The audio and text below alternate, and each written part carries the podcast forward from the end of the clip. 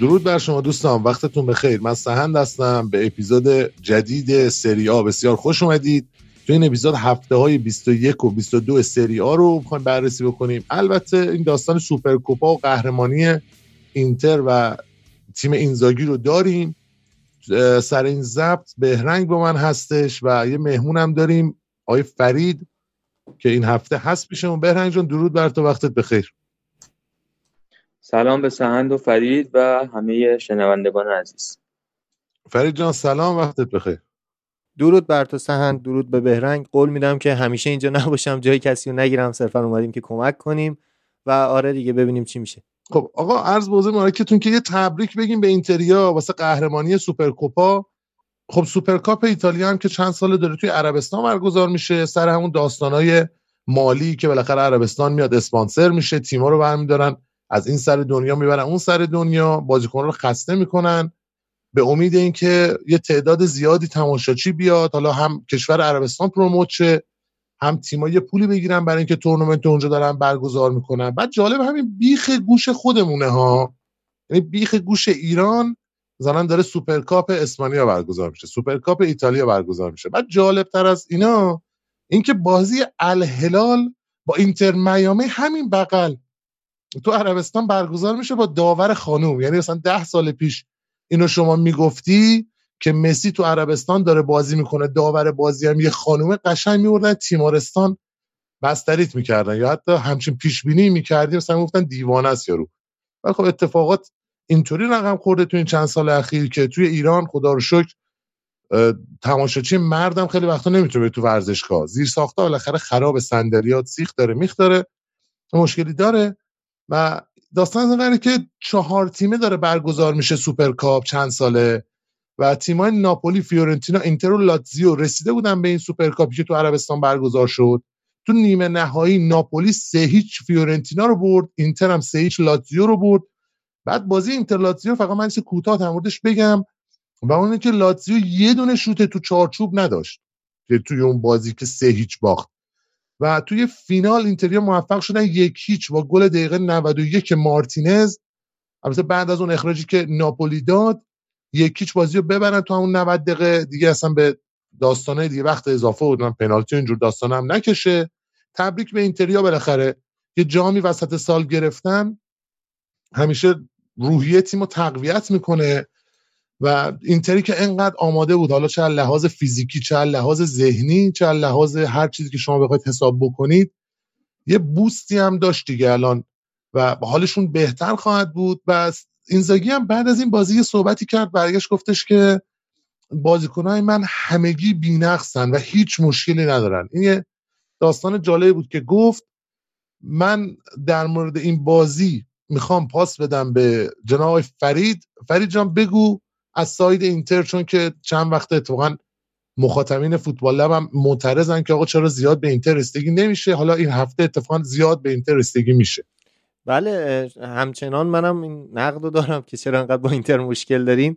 و خب اگه می‌خوایم در مورد سری آ حرف بزنیم باید در مورد صدر نشین مسابقات صدر نشینی که تو پارسال هم تو فینال Champions League بوده از نظر تاکتیکی بسیار جذاب و منظم بازی می‌کنه. حالا من کاری با اون جمله آیه اینزاگی ندارم؟ ولی خب 352 که داره بازی می‌کنه یکی از بهترین به یاد مونده های قدیم اون 352 که دارن بازی می‌کنن. یه رجیستا دو تا متزالا و این تاکتیکی که کاملا داره انجام میشه. کاملا همه سر جاشونن. که البته ما در مورد متزالا و رجیستا تو یوتیوب صحبت کردیم که متزالا چیه رجیستا چیه چانهالوگدو داره چیکار می‌کنه توی اینتر و خب این نکته وجود داره. و البته که اصلا لاتزیو یعنی آیساری اومده بود برای اینکه زودتر بازی تموم شه بره قبل بازی هم گفته بود که من اصلا این مسابقات رو قبول ندارم دو تا بازی یه دفعه بیایم اینجا بازی کنیم و برگردیم و اینا. از پیش باخته بود. خیلی از نظر فنی بازی اینتر و لاتزیو حرف خاصی نبود. یه برنده کامل بود اینتر. و خب نکته اینه که در واقع این تیم اینتر امسال فوق العاده بوده. من اول سال با هادی شرط بستم که امسال می‌تونیم ما روی اینتر رو Champions League حساب کنیم. می‌دونم الان شما سریع میگید نه. ولی اگه اینتری که پارسال با اون شرایط به فینال رسید و فینال اونجوری جلو سیتی بازی کرد خب امسال تیم بهتریه. خیلی خرید کرده یعنی برای هر بازیکن یه دونه اضافه داره. فراتسی اصلا بازی نمی‌کنه. آرناتوویچ قرضی اومده. الکسی سانچز دقیقه 90 میاد بازی می‌کنه. می‌دونم اینا بازیکنه حالا تاپی نیستن الان دیگه تو فوتبال ولی برای بازی حذوی مخصوصا چمپیونز لیگ می‌تونن به تیمشون کمک کنن. ولی خب اینتر به نظرم تیم جذابیه. اینکه اصلا یه ذره در موردش کم صحبت می‌کنین نامردی در حق این تیمه. نه ما کم در موردش صحبت نمی کنیم پیش نیومده. ببین اینتریمون نمیاد یکی در میون. بعد جالب امروز اینتری ما مسابقه بسکتبال داشته. این چه طرفدار فوتبال مثلا؟ یعنی چی آخ من نمی‌فهمم. و این داستانی که ساری برگشت گفته که من خیلی به این تورنمنت اهمیت نمیدم. حالا مثلا اگه می‌خواست اهمیت بده چیکار می‌خواست بکنه؟ مثلا می‌تونست اینتر رو ببره. این قمارباز نگی به کتفم یه بقیه بدنش درد می‌گیره مجبوره. هیچ اصلا راه دیگه ای نداره. که اینو بگه که آقا من می‌خوام زود حذف شم برگردم برم ایتالیا. اصلا من از عربستان خوشم نمیاد توف تو همه تو من میرم خدافظ این مجبوره دیگه این کارو بکنه. بعد این که میگه هاکان چی کار می‌کنه یاد اون جوکه افتادم که میگفتش که فلانی اینجا چی کار می‌کنه؟ میگه اینجا نمی‌دونم ولی اون کیجا قوقا می‌کنه. واقعا هاکان توی زمین غوغا می‌کنه و با اون قسمتی هم که گفتی اینتر توی چمپیونز می‌تونه راه به جایی ببره اتفاقا من موافقم. تیمیه که واقعا خوبه. حالا در ادامه هم در مورد همین اسکودتو من صحبتی می‌کنم که به نظرم چه اتفاقاتی داره میفته بازی اینتر لاتزیو که خیلی نکات تاکتیکی نداشت. این 3 5 2 که بازی کردن بنجامین پاواردی که تونست دوباره بازی کنه دارمیان بیاد جلوتر دیگه دفاع وسط بازی نکنه و بشه وینگ بک سمت راست. دیمارکوی که همچنان جزو بهترین بازیکن‌های سری محسوب میشه. همچنان داره کلی پاس گل میده. چند تا ضربه از راه دور هم زده که گل زده و خب کاملا وینگ بک های یه تیم 3 5 2 اگر سر حال باشن اون تیم را میفته به اضافه اون باید یه رجیستری باشه که بتونه اون پاسا رو برسونه که می‌بینیم این کارو می‌کنه. چالهانوغلو یه امتیازی هم که باید در واقع به آقای اینزاگی داده بشه اینه که از بازیکنی مثل مخیتاریان که تقریبا فوتبالش تو لیگ انگلیس داشت تمام می‌شد حالا رم و این داستان هم داشت تونست یک mezzala ی فوق العاده ایجاد کنه. در واقع mezzala یی که کاملا تونسته رو دست اون چاناغلو رجیستا بازی کنه ازش دفاع می‌کنه بازی سازی می‌کنه و می‌بینیم که نفوذ می‌کنن فرار می‌کنن. بارلا یه ذره عقبتر بازی می‌کنه که البته از الان هم هممون فکر کنم می‌دونیم که بارلا رو می‌خوان بفروشن. فراتزی رو گرفتن که بارلا رو بفروشن بتونن بودجه سال بعدشون رو تامین کنن. و حیف این فراتزی که الان بازی نمی خیلی بازی کنه خوبی این فراتزی. من نمی‌دونم چرا باش مشکل دارن کم بازی می‌کنه. مثلا جای چانهانوغلو می‌تونه بازی کنه جای میخیتاری هم متزالا می‌تونه بازی کنه هم رجیستا می‌تونه بازی کنه. و سه دفاعی که دارن فقط یه ذره مشکل دارن که حتی برای اونم رفتن از بایرن بنجامین پاوارد آوردن که اصلا دنبال یه وینگ بکی که بتونه دفاع وسط هم بازی کنه. همون دارمیان هم دفاع وسط هم وینگ بکه بنجامین پاوارد همینه. اونور باستونی به عنوان دفاع چپ می‌تونه بازی کنه. خود دیمارکو دفاع وسط بازی کرده براشون. و به نظر من از نظر تاکتیکی خیلی تیم خوشگل و در واقع به یاد موندنی ایتالیای قدیمن قشنگ. این فراتسی هم درست میگید در به در تو تیم ملی ایتالیا خیلی خوبه هر وقت بازی می‌کنه. ولی اینجا بهش بازی نمی‌رسه. انقدر اون اسکواد اینتر این فصل خوبه که همچین بازیکنی قشنگ بعد نیمکت نشین بشه هی دقیقه 60 و 65 اگر تازه بخواد بیارش تو بازی اون موقع بخواد بیاد. آره مثلا دونفریز دارن که اصلا بازی نمی‌کنه. یعنی الان یه ذره به مشکل خوردن باش می‌خواستن با فن بیساکا جابجاش کنن. منچستر نخواست و برای هر گزینه دوتا دارن. آرناتوویچ الکسیس سانچز کنار مهاجمای فوق العاده مثل تورام و مارتینز که یه دونه رو بزخری های آقای ماروتا استفاده می‌کنن و این بازیکنان رو می‌خرن. البته که سر این دفاع وسطی که رفت یوونتوس این تاکتیک آقای ماروتا جواب نداد و باعث شدش که اون یوونتوس تونست با سه میلیون نیم فصل بخردش و در واقع اون تاکتیکی که بذارن آخر فصل رایگان بیاد اینجا جواب نداد و یوونتوس برنده این جنگ نقل و انتقالاتی شد. و هزینه هم کردیم ما آره دیگه. سه میلیون بعد سه ساله هم دارن پولشو میدن. خب ببین خوبه دیگه. این پول ندارین دیگه. با توجه به اینکه لیگ ایتالیا پول نداره خیلی هم یوونتوس هم اینتر دارن بهترین تاکتیک های در واقع نقل و انتقالاتی رو پیش می‌برن. همچنان من سر اون داستان الگری با شما مخالفم که اینقدر ازش بدتون میاد و با این squad ی که داره داره خوب نتیجه می‌گیره. می‌دونم این هفته هم مساوی کرده ناراحتین. ولی خب بازم میگم با این squad ی که داره با در واقع اون هویتی که تو تیم پیدا نمیشه و داره کم کم میسازدش بعد این چند سال ناموفق به نظرم یوونتوس هم خیلی خیلی بهتر از اون تاکتیکایی که می‌تونه داشته باشه داره نتیجه می‌گیره. و خب حالا در مورد اینجا سوپر کاپ هم که داریم صحبت می‌کنیم اونورم نگاه کنیم که در واقع دو تیم دیگه که میشه ناپولی هم تونست سه هیچ فیورنتینا رو ببره. ناپولی هم کاملا با قدرت اومد تو فینال و فینال جذابی هم بود اتفاقا. همونجوری که گفتی دقیقه 91 مارتینز گل زد یه جنگ تاکتیکی داشتن. البته که اونا اومدن تو این بازی در واقع سه دفاعه بازی کنن که جلوی وینگ بک های تیم اینتر رو بتونن بگیرن. 90 دقیقه هم تقریبا موفق بودن.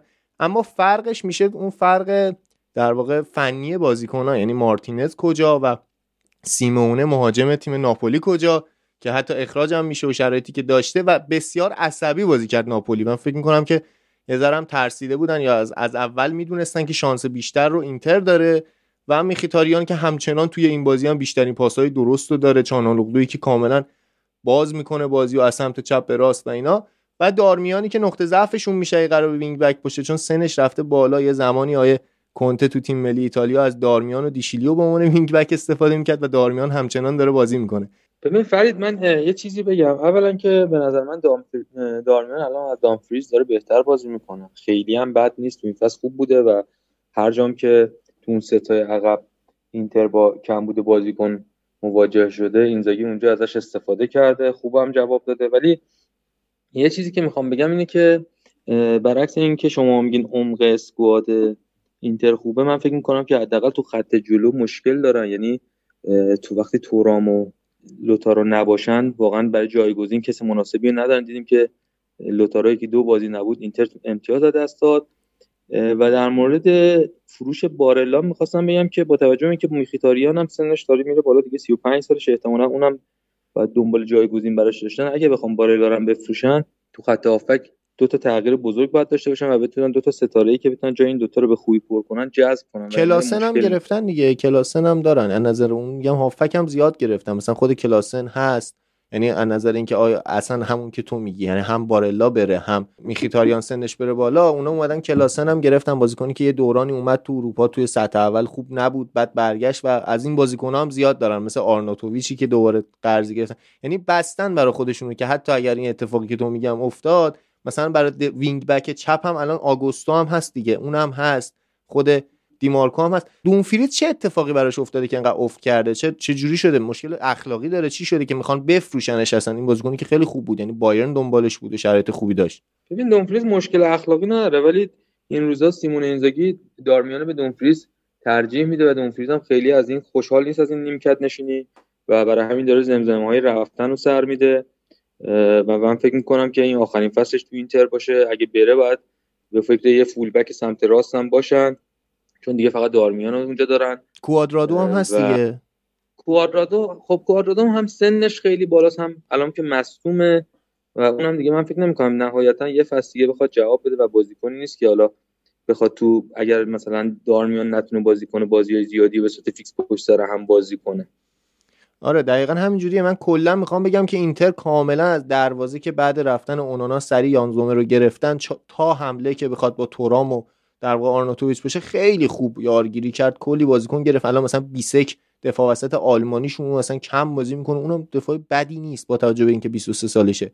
یا یه سری بازیکن امتحان پس داده ای که ذره افت کردن مثل الکسی سانچز مثل در واقع آرناتوویچ و این بازیکن‌ها هم داره که می‌تونه تو چمپیونز لیگ بهشون کمک کنه. من اول فصل با توجه به این squad عجیبی که از اینتر دیدم احساس کردم که با توجه به 3 5 2 بازی کردنشون کاملا مدعی چمپیونز لیگن.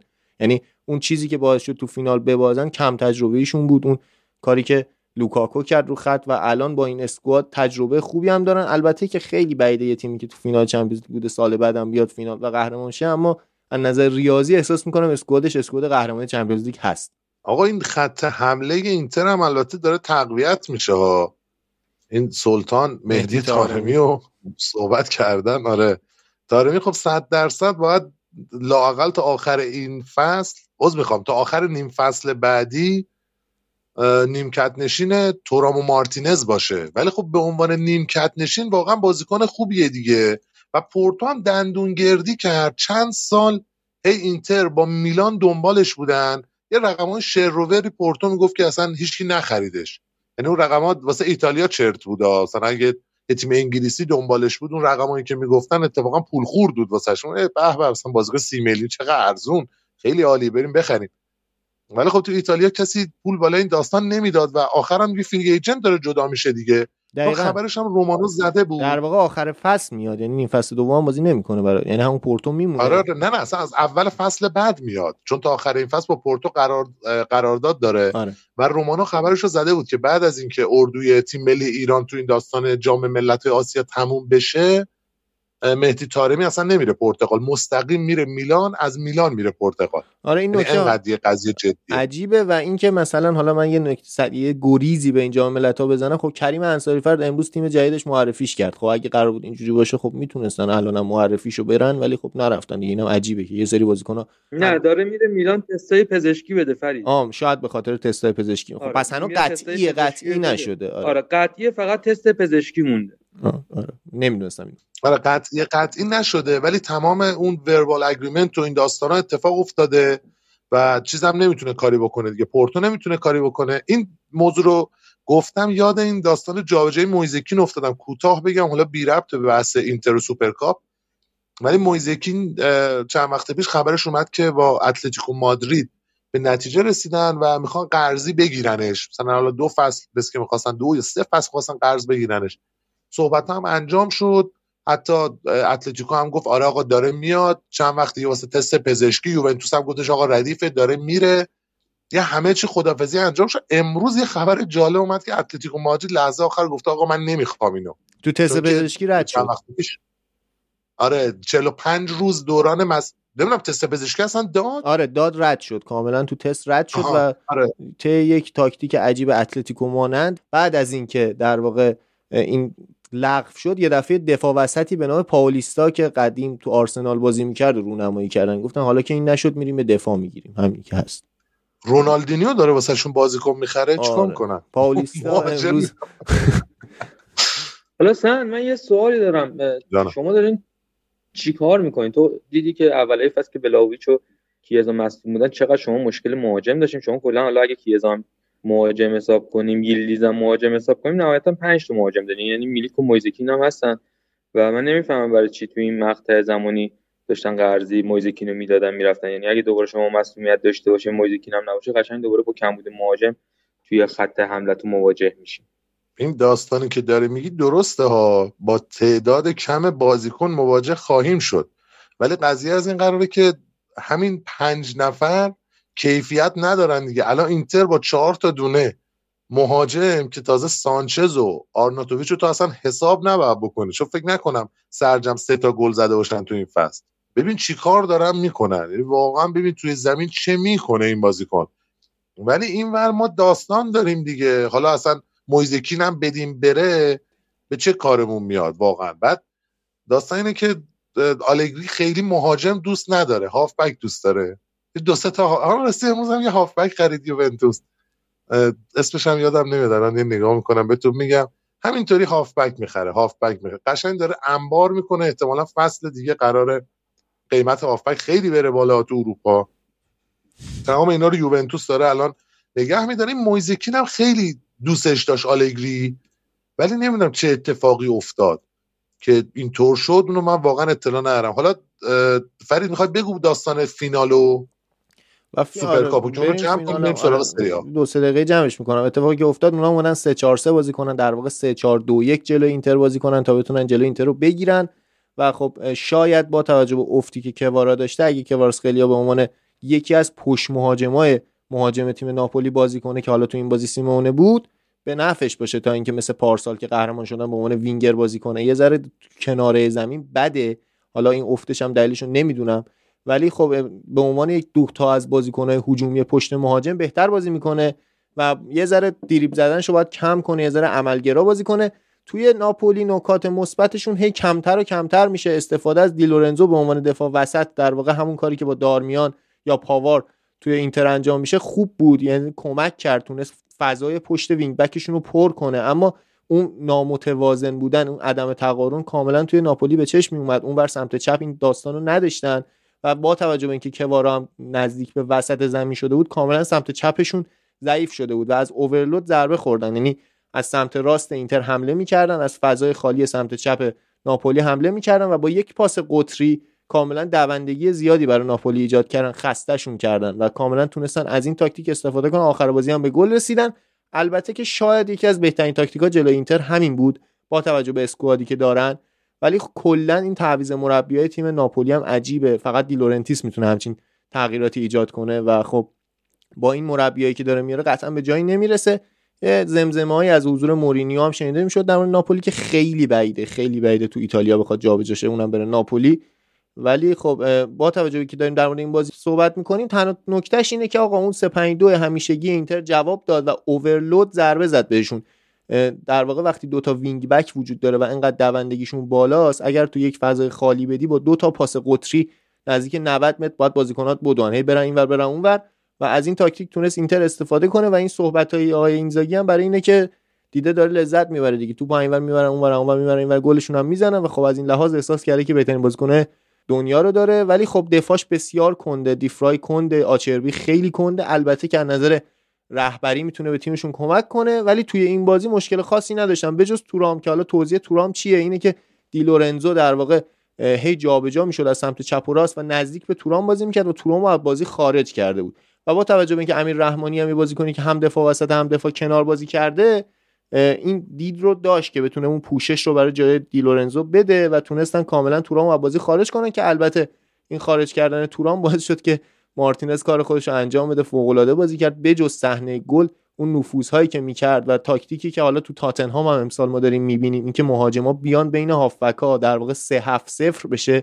و اون مهاجما یه دفعه تو هافبکا فرار کنن و ضربه رو بزنن که البته کاری که آقای اینزاگی می‌کنه خیلی قدیمی تر از آیا پستوچوغلوه و در واقع اینزاگی این کارو اول می‌کرد و الان تو تاتنهام با خریدن ورنر و این بازیکن‌ها می‌خوان این تاکتیکو بزنه ولی خب لاوتارو کاملا برای این تاکتیک زاده شده و از این تاکتیک استفاده کرد. گلش هم زد و می‌تونن کاملا 3 7 0 بازی رو قفل کنن وقتی جلو حالا من یه یکی دو تا چیزم بگم قبل از اینکه پرونده سوپر کوپا رو ببندیم. اولا اینکه موراتا از الان برای تقویت خط هافبکش تو فصل بعدی اقدام کرده. زیلینسکی آخر این فصل قراردادش با ناپولی تموم میشه و از الان داره گفته میشه که به توافق رسیده با اینتر و احتمالا ما زیلینسکی فصل بعد توی ترکیب اینتر خواهیم دید و یه خرید مجانی دیگه.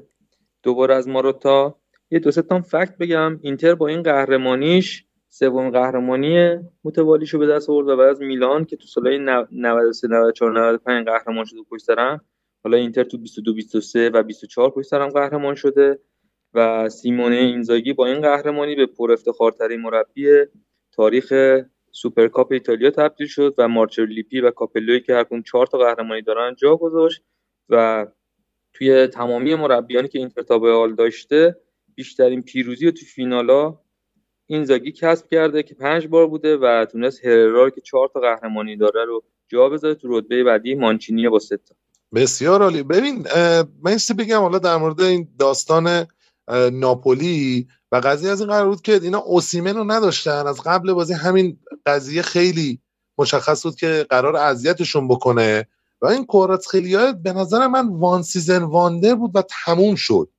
نمی‌دونم چه بلایی سر این بازیکن اومده. کنار اوسیمن هم قرار می‌گیره دیگه خوب نیست. حالا شاید کلیت خوب اون پازلی که باید چیده بشه تا یه بازیکنی خودش رو بتونه درست نشون بده چیده نشده این فصل توی ناپولی چون واقعا ضربه خوردن دیگه. مربیشون رفت اون کیمینجا رفت که چقدر منو هادی سر این داستان کیمینجا اون مربی.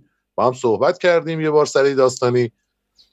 و اینکه عرض بزرگ که تو این اخراجی که سیمون اخراج شد واقعا گند زد دیگه به اوضاع ناپولی. داشت خوب جلو می‌رفت ناپولی ولی دقیقه 60 اخراجی دادن. باز اینکه ده نفره تو بتونی جلو این اینتر آماده ای که همه رو داره سه تا چهار تا دوتا می‌زنه اصلا هیچ کاریش هم نمیشه که هیچ جور هم نمیشه جلوش وایساد.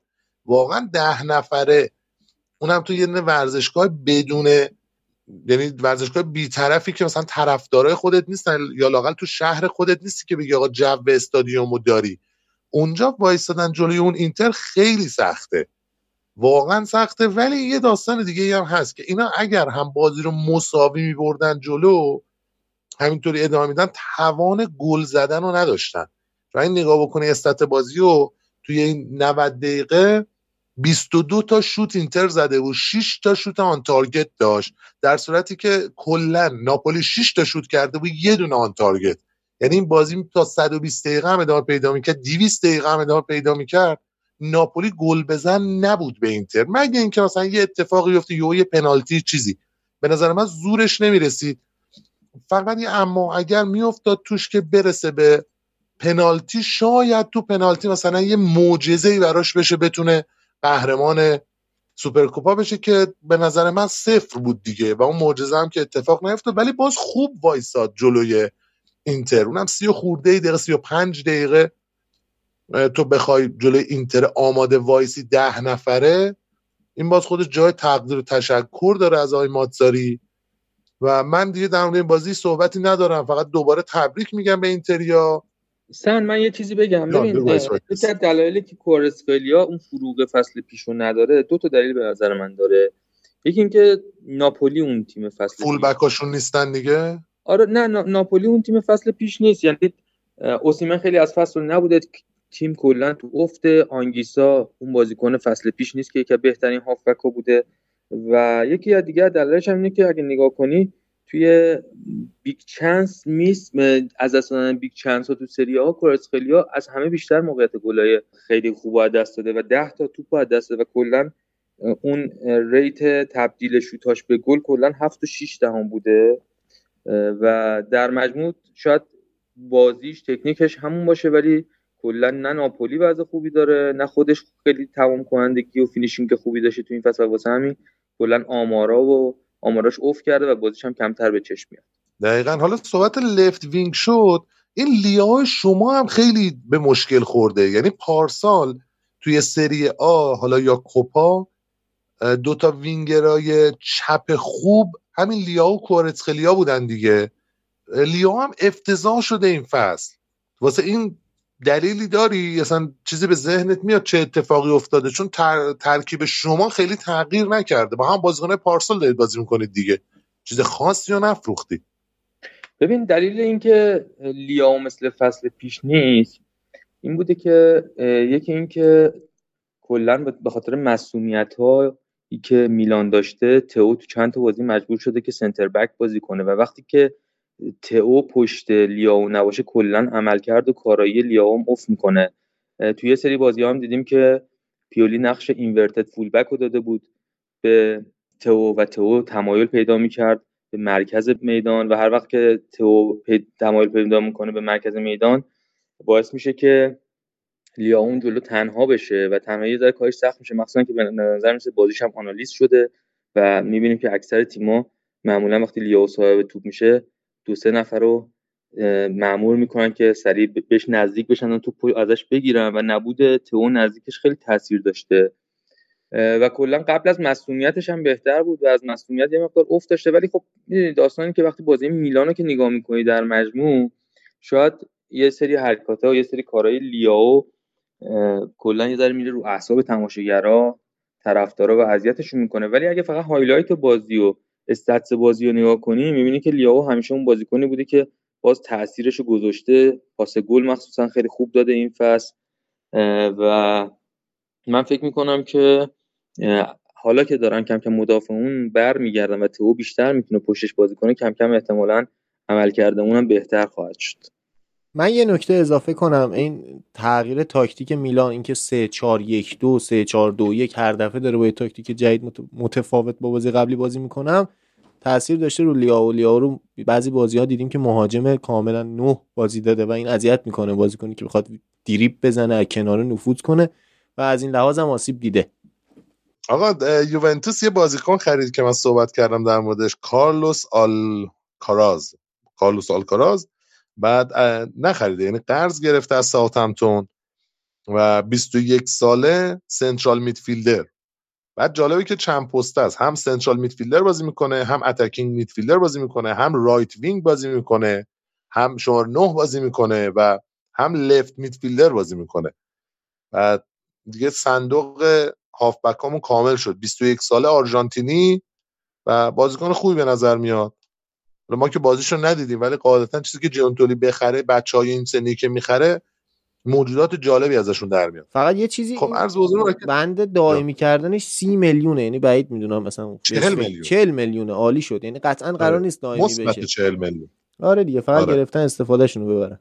آره احتمالا همینه دیگه. یه فصل و نیم اینا احتمالا میمونه. بعدش هم مثلا اگه جونتولی مثلا بعد دو سال میره میگه که آقا بیاید مثلا به ما بدید 20 میلیون 25 میلیون یه قیمت پایینی. اگه ازش بازیکن خوبی در بیاد که یوونتوس باز پول نداره 40 تا که بخواد اینو بخره برمیگره ساوثهمپتون یا اینکه مثلا میری یه تیم بزرگتر بالاخره تو انگلیس بوده دیگه و راحت تیم انگلیسی میان دنبالش پول دارن آقا تیم انگلیسی. این 40 میلیون واسه سری آ رقم زیادی خب آقا بریم سراغ هفته 21 سری آ هفته ای که چهار تا بازیش انجام نشد به دلیل همون داستان سوپرکاپ و بازی که انجام نشد بولونیا فیورنتینا بود تورینو لاتزیو بود ساسولو ناپولی و اینتر آتالانتا که واقعا خیلی بازی جذاب و زیبایی می‌شد هم همشون. ولی خب برگزار نشدن. اون هفته کلا 6 تا بازی داشت که بر اساس مثلا تایم زمانی بخوایم بررسی بکنیم. به ترتیب روم دو یک کلاس ورونا رو برد اودینزه سه دو به میلان باخت که حالا در موردش صحبت می‌کنه بهرنگ. فرودزینونه سه یک کالیاری رو برد امپولی سه هیچ مونزا رو برد جنوا دو یک سالرنیتانا رو برد و یوونتوس سه هیچ تونست توی زمین لچه لچه رو ببره و بهرم من خیلی دوست داشتم که این بازی مساوی بشه بازی میلان اودینزه. و تا اون لحظات آخر این داستان داشت اتفاق میافتاد. قبلش هم حالا هفته قبل صحبت کرده بودیم در موردش توی فوتبال لب.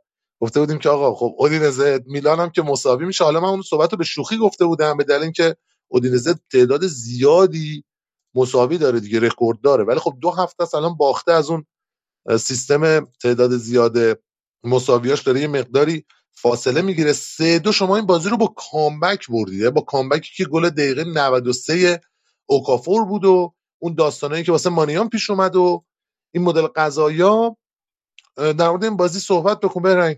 خب بریم سراغ این بازی. ببین بازی که قشنگ بازی دراماتیک بود. یعنی ما اول یکی جلو افتادیم بعد دو یک عقب افتادیم بعد در نهایت بازی رو 3 دو بردیم. میلان هم دوباره داشت همون 4 2 1 3 بازی می‌کرد یه جورایی. در که بازی قبلش داشت 4 2 3 1 بازی می‌کرد و همون بازیکنایی که توی line-up بازی قبلی بودن این بازی دوباره پیولی به کار گرفته بود. و اودینز هم داشتش 3 5 1 1 بازی می‌کرد. تو این بازی می‌دیدیم که کالابریو و تئو که دو تا فولبک های میلان بودن کلا وقتی که میلان صاحب توپ بود از ریندرز و ادلی جلوتر بازی می‌کردن و این ریندرز و ادلی بودن که میومدن عقب و نزدیک می‌شدن به کیایر و گابیا و یه چارزلی رو تشکیل می‌دادن تا بتونن اونجا پخش توپ بکنن. ولی در مجموع بعد از مسئولیت توموری و چاو کلا یه مقدار نحوه پخش توپ تو میلان تغییر کرده. قبل از اون ما می‌دیدیم که میلان از خط دفاعی پخش توپ رو شروع می‌کرد. ولی الان با توجه به اینکه گابیا و کیایر اون قابلیتی رو که توموری و چاول توی حمله توپ و بازی با پا ندارن تو پخش کردن تقریبا یه خط اومده جلوتر و رندرز و یاسین عدلی هم که بیشتر دارن تو تیم ما پخش توپ می‌کنن تو بازی های اخیر. و کلا تو این بازی تئو رندرز وظیفه حمله توپ و بردن توپ از یک سوم میانی به یک سوم دفاعی اودینزه رو نقشش ایفا می‌کردن و ما دیدیم که توی کلا 15 دقیقه اول بازی بازی خیلی بازی جذابی نبود. فقط یه موقعیت گل داشتیم که اونم روی پاس خوب لیاو بود که جیرو فرار کرد و یه تک تک خیلی خوب نزد تو اون صحنه اگر جیرو می‌زد زاویه مخالف شانس گل شدنش خیلی بهتر بود. ولی خب زاویه موافق رو انتخاب کرد و یکی از یکی از خوب ما تو این بازی رو از دست داد. و یکی دیگه از اتفاقایی که می‌تونیم در صحبت کنیم تاکتیکای میلان تو این بازی حالا این بود که وقتی که از فول بکامون یا یکی از وینگرامون یا حالا یکی از هافکامون به یه سمت استفاده اضافه می‌شدن و اون سمت overload ایجاد می‌کردن وینگر سمت چپمون بیشتر از این که دنبال این باشه که از فضایی که براش تو سمت مخالف ایجاد میشه استفاده کنه و پاس بلند حالا یا قطری بگیره. بیشتر به box داخل box میومد سعی می‌کرد ضربه آخر بزنه و اون فضاها رو کلا خیلی اعتقادی به استفادهش نداشتن و اودینزم می‌دیدیم که خب چشم زده حملات داشت مخصوصا با کامارا و ابوزله که سعی می‌کردن از فضای پشت فولبکامون استفاده کنن و موقع دفاع خیلی تو نیمه خودشون جمع می‌شدن. اتفاق مهم دیگه بعدی که تو این بازی افتاد دقیقه 26 بود که اون تماشاگر پشت دروازه میلان شروع کردن به اذیت کردن منیان و دادن شعارهای نجات پرستانه که منیان اول یه بار به داور گفتش که آقا داره این اتفاق میفته ولی داور خیلی توجهی به این قضیه نکرد و بازی ادامه پیدا کرد. یه صحنه من دیدم که ببین یه صحنه لوکا پلیسی شد با آرنج زد تو سرش پشت جریمه محوطه جریمه اودینزه. قشنگ خطا بود. خیلی هم موقعیت خوبی بود. اصلا وارم نرفت یا یارم نرفت اون صحنه. خیلی عجیب بود. اگر اون صحنه رو خطا می‌گرفت میلان می‌تونست ضربه کاشته عالی پشت محوطه به دست بیاره ولی اصلا این اتفاق نیفتاد. و ما کاشته می‌خواید بهرنگ؟ کاشته هم ممکنه که کمکمون کنه تو این وضعیت. دو تا دو تا پنالتی نمی‌زنید. حالا بگو تا هفته بعدم برسیم. آره. و نیمه اول می‌دیدیم که بیشتر فشار میلان از سمت چپ بود که حالا یا با ترکیب سازی لیاو بود یا ریندرز هم بهشون اضافه می‌شد یا حالا ژیرو اضافه می‌شد. و سعی می‌کردن با یه combination های دو یا سه چهار نفره از سمت چپ بتونن خط دفاعی اودینزه رو دور بزنن و کلا تا دقیقه مثلا سی بازی سی و یک بازی ما سه تا موقعیت گل داشتیم که خب ژیرو دو تا موقعیتش رو نزد. یه دونم یه cutback دادیم لوفتوسچیک نتونست استفاده کنه و لوفتوسچیکی که واقعا تو این چند تا بازی آخر داره خیلی به تیم ما کمک می‌کنه. پیولی نقشش یه جورایی shadow striker بهش داده. و وقتی که ما از کناره ها و flank ها حمله می‌کنیم اضافه میشه به box و داره سعی می‌کنه ضربات بزنه و این کار داره خوب انجام میده خوبم گل زده تا اینجا. و یک نکته دیگه این بود که تئو حالا که اومده سمت چپ کم کم داره تو کارهای هجومی بیشتر به تیم ما استف... کمک می‌کنه و این باعث شده که لیاو هم یه مقدار پرفروغتر بشه نسبت به بازی های قبلش. و دقیقه 32 اون اتفاق عجیب این بازی افتاد که منیان کلا دیگه ناراحت شده اومد کنار زمین داور بازی رو نگر داشت. داشت صحبت این می‌کرد که بازی به تعویق بیفته. اول اومد منیان کنار زمین سعی کردن آرومش کنن ولی اونجا که هواداری اودینزه دست بردار نبودن کلا منیان دستکشا رو در آورد اومد تو تونل. و من چقدر تو این صحنه با یاسین عدلی حال کردم. اولین نفر بود که پشت سر منیان رفت و داشت سعی می‌کرد که جو آروم کنه. منیان رو به بازی برگردونه. و در نهایت بعد 6 دقیقه تعلیق تونستن تیم داشت کلا از زمین خارج می‌شد ولی بعد 6 دقیقه تعلیق تعلیق تونستن کلا منیان راضی کنن که بازی برگرده. ولی خب این اتفاق اتفاق خوبی نبود دیگه. چون اولا که بعدش که هر وقت منیان صاحب توپ می‌شد سوت می‌زدن براش تماشاگر اودینزه و تمرکز تیم کلا از دست رفته و مخصوصا تمرکز خود منیان و بالاخره هم هوادار اودینزه به هدف خودشون رسیدن و دقیقا سه دقیقه بعد از اینکه دوباره بازی شروع شد ما یه گل بد خوردیم. و گلی که سامارزیچ با یه شوت پشت محوطه زد روی این صحنه. یه چیزی بر من دوباره نقطه ضعفی بود که این چند بازی دیدیم. ببین اون صحنه اگه نگاه کنی ادلی و رینجرز جفتشون رفتن سمت چپ سمت چپ و پوشش بدن. لوفتوس هم که خب کلا تا دیگه جلوتر بازی می‌کنه با توجه به اینکه بیشتر داره سعی می‌کنه نقش توی گلزنی ایفا کنه تو کارهای دفاعی و دوباره پشت ما ما فضا خالی شد و کیار مجبور شد از پوزیشن خودش خارج بشه. باشم که یه دریبل بعد از سامارزیش خوش خورد و شوت سامارزیش که منیان هم که قشنگ معلوم بود تمرکز نداره جایگیریش بد بود. اصلا اجاش تکون نخورد. فقط سر جای خودش نشست. و اصلا کلا عکس عمل خاصی انجام نداد. و من واقعا نمی‌دونم تو این صحنه ببین حالا عدلی مقدار طبیعی بود که بره رو اون صحنه که کمک کنه به تو که اون فضای کنار رو پوشش بده و جمع جور کنه. ولی اینکه رینجرز چرا رفت اون صحنه برای من یه ذره عجیب ببین کلا رینجرز یه اتفاقی که داره براش میفته رینجرز از اول فصل حالا تو کلیه بازی های میلان بازی کرد. بیشترین دقایق بازی رو داره. من احساس می‌کنم که یه ذره خسته شده یه ذره کلا دو سه تا بازی عملکردش اوف کرده و شاید بعد نباشه که یه ذره پیولی بهش استراحت بده. ببین از اول فصل حالا حتی عملکرد خوبی هم داشته ولی تو 29 تا بازی ما کردیم تو عین 29 تاشو بازی کرده. دقیقا بعد از گلی که خوردیم یه دونه صحنه مشابه دیگه هم پیش اومد. این دفعه دیگه شوت ساماردیش خیلی خطرناک از بغل دروازه رفت بیرون و خیلی خوب بود که دیگه خیلی سریع نیمه اول یعنی چند دقیقه بعدش نیمه اول تموم شد و ما بین تو دو نیمه تقریبا تونستیم یه مقدار نظر روانی تیم و خود منیان ریکاوری داشته باشن. اینجا دوباره می‌بینیم که زلاتان شروع کرده به ایفای نقش مثل که بین دو نیمه هم رفته با منیان صحبت کرده بود که مثلا تو باید تو خود تو زمین نشون بدی که تو برنده یا اینا و کمک کرده بود که نظر فکری خودش رو جمع جور بکنه. و من فکر می‌کنم که تو نیمه اول اگر ژیرو موفق می‌شد که اون دوتا موقعیتی که از دست داده تبدیل به گل کنه شاید کلا روند بازی عوض می‌شد. تو نیمه دوم اولین اتفاقی که افتاد این بود که تووان رو به جای پریرا به بازی فرستاد. کیوفی و از اون به بعد یه مدل خط حمله اودینزه راه افتاد کلا. قبل از اون خیلی تحرک خاصی نشه یعنی خیلی خیلی نمی‌تونست خوب تو حمله کمک کنن بازیکن‌ها اضافه بشن و وینگراشون خیلی خوب نبودن. و بازیکن اودینزه تو نیمه دوم که نکاتی که میدیم شروع کردم هم که از همون ابتدایی شروع کردم به زدن بازیکنهای میلان و مخصوصا موقعی که یکی از بازیکنهای میلان حمله توپ می‌کرد سعی می‌کرد فضا ایجاد کنه و نظم دفاعی اودینزه رو به هم بریزه خیلی سریع میزدنش حتی به قیمت گرفتن کارت زرد و نظم دفاعیشون رو دوباره به دست میبردن و تیمشون خیلی سریع دوباره جمع می‌شد عقب. خب خیلی هوشمندانه داشتن این کارو می‌کردن. یعنی قشنگ نوبتی می‌زدن که اخراجی هم ندن موفق هم شدن. و تو نیمه دوم 5 تا کارت زرد گرفتن. کلا هم کیوفی هم خیلی مواظب بود که تیمش ده نفر نشه. مثلا ابوسله به محض اینکه کارت گرفت تعویض شد. و اتفاق بعدی بازی دقیقه 62 بود که گل دوم اودینزه رو دیدیم. توی موقعیتی که تووان از سمت چپ تئو رو جا گذاشت یه پاس ارزی داد و دوباره تئو دریپ خورد. تئو کلا شده پاشنه آشیل این روزهای میلان تو خط دفاعی. یعنی واقعا از نظر دفاعی عمل کرده تئو تو این چند تا بازی اخیر خیلی ضعیف بوده. برعکس اینکه توی حملات میلان خیلی داره کمک می‌کنه توی پاس گلا توی گلا. ولی توی کار دفاعی خیلی ما ضربه خوردیم این روزا از عمل کرده تو.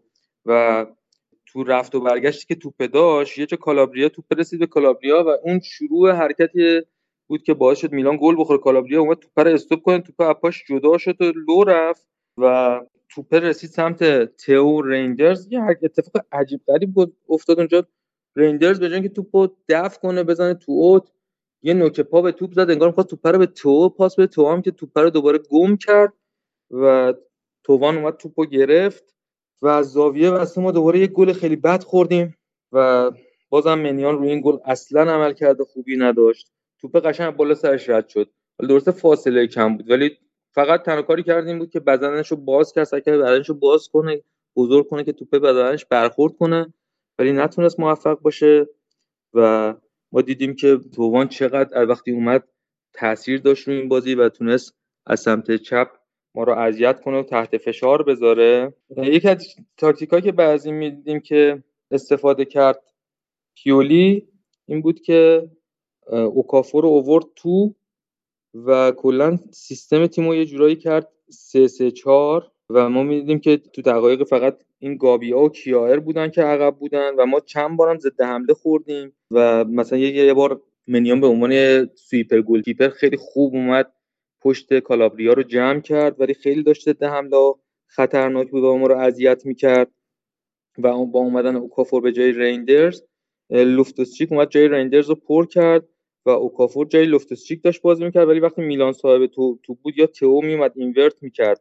میومد می‌شد یکی از اون سه تا هافبکا یا می‌دیدیم که کالابریا میره overlap می‌کنه و اضافه میشه به پولیسیچ توی این توی حملات و دوباره می‌دیدیم که این باعث می‌شد که با توجه به invert کردن تئو ما دوباره از سمت چپ و خالی شدن اونجا خیلی ضد حمله بدی داشته باشیم. کاملا جای خالیش حس می‌شد توی حملات اودینزه یعنی دست ضد حملات اودینزه. و یه مشکلی که ما داشتیم وقتی که ما سه نفر عقب بودیم حالا یا کیایر گابیا تئو بودن یا کیایر گابیا کالابریا؟ این بود که بالانس دفاع تیم به هم یعنی این سه تا نمیدن باز بشن و هر سمتی که حالا اگر تئو اینورت می‌کرد سمت چپ خالی می‌شد. اگر کالابریا overlap overlap می‌کرد سمت راست خارج خالی می‌شد و این باعث می‌شد که کلا option های پاس ما یه مقدار کم بشه و ما مشکل بخوریم. و کلا بعد از این تعویض اتفاقی که افتاد این که لیاو از جریان بازی خارج شد. به خاطر اینکه تئو رفتش وسط و لیاو سمت چپ تنها شد. همونطوری که گفتم وقتی لیاو سمت چپ تنها میشه کلا یه ذره مشکل می‌خوریم ما. مخصوصا مثلا می‌دیدیم که تو این بازی هر وقت که لیاو صاحب توپ می‌شد دو سه نفر سه نفر یا حتی بعضی موقع چهار نفر بازیکن اودینزه خیلی بهش نزدیک می‌شدن تمام راه ها رو میبسن توپو معمولا ازش می‌گرفتن. و یه مشکل دیگه این بود که با نبودن تو کسی نبود که توپو براش بیاره جلو و یا خیلی جا مجبور شد خودش بیاد عقب توپ بگیره و این باعث شد که از دروازه دور بشه. و کلا ما تو دقیقه 75 بازی اصلا بازی خوبی رو نکردیم و اون تعویض پیولی اصلا جواب نداد و کلا اودینزه روی ضد حملات موقعیت بیشتری از ما کرد تا ما روی دروازه اودینزه. و کلا این تعویض بد پیولی کلا هم نظم تیمو به هم ریخ هم کلا کارای سمت چپمون از دست رفت و به جاش باعث شد ما خیلی ضد حمله بخوریم. ببینید وقتی که اودینزه داره با 5 تا هافک بازی می‌کنه اون سه تا که اون وسط که یکیشون هم تئو که هم قرار سمت چپ رو پر کنه هم قرار اینورت کنه بیاد وسط باعث شده بود که ما از نظر نفری به مشکل بخوریم. اونجا خیلی نتونیم تو transition ها خوب عمل کنیم و توپو به جلو برسونیم. ولی دقیقه 75 سری پیولی اشتباهش رو جبران کرد دو تا تعویض همزمان کرد که فلورنزیو به جای کالابریا آورد و یوویچو به جای پولیسیچ ببین خب کالابریا که تو این بازی خیلی خوب نبود تعویضش خوب بود. یعنی فلورنزی هم با توجه به سانترای خوبی می‌کنه که می‌کنه خیلی محتمل بود که بتونه به کمک ما بیاد. و من فقط موندم که چرا تو اینجا اول یعنی موندم که چرا ژیرو رو تعویض نکرد ولی خب دلیلش خیلی سریع مشخص شد. برای اینکه بعد اون میلان دیگه روی آورد به بازی مستقیم و فرستادن پای بلند به داخل محوطه و با توجه اینکه پلیسیش هم وینگر هم قد و قواره خوبی نداره شاید اون تأثیری که یعنی قطعا اون تأثیری که جیرو می‌تونه داشته باشه رو نمی‌تونه داشته باشه تو زمین و جیرو خیلی تو ضربات اول زدن ضربه اول توی پای مستقیم می‌تونه موثرتر عمل کنه و دقیقه 83 بالاخره تاکتیک جواب داد.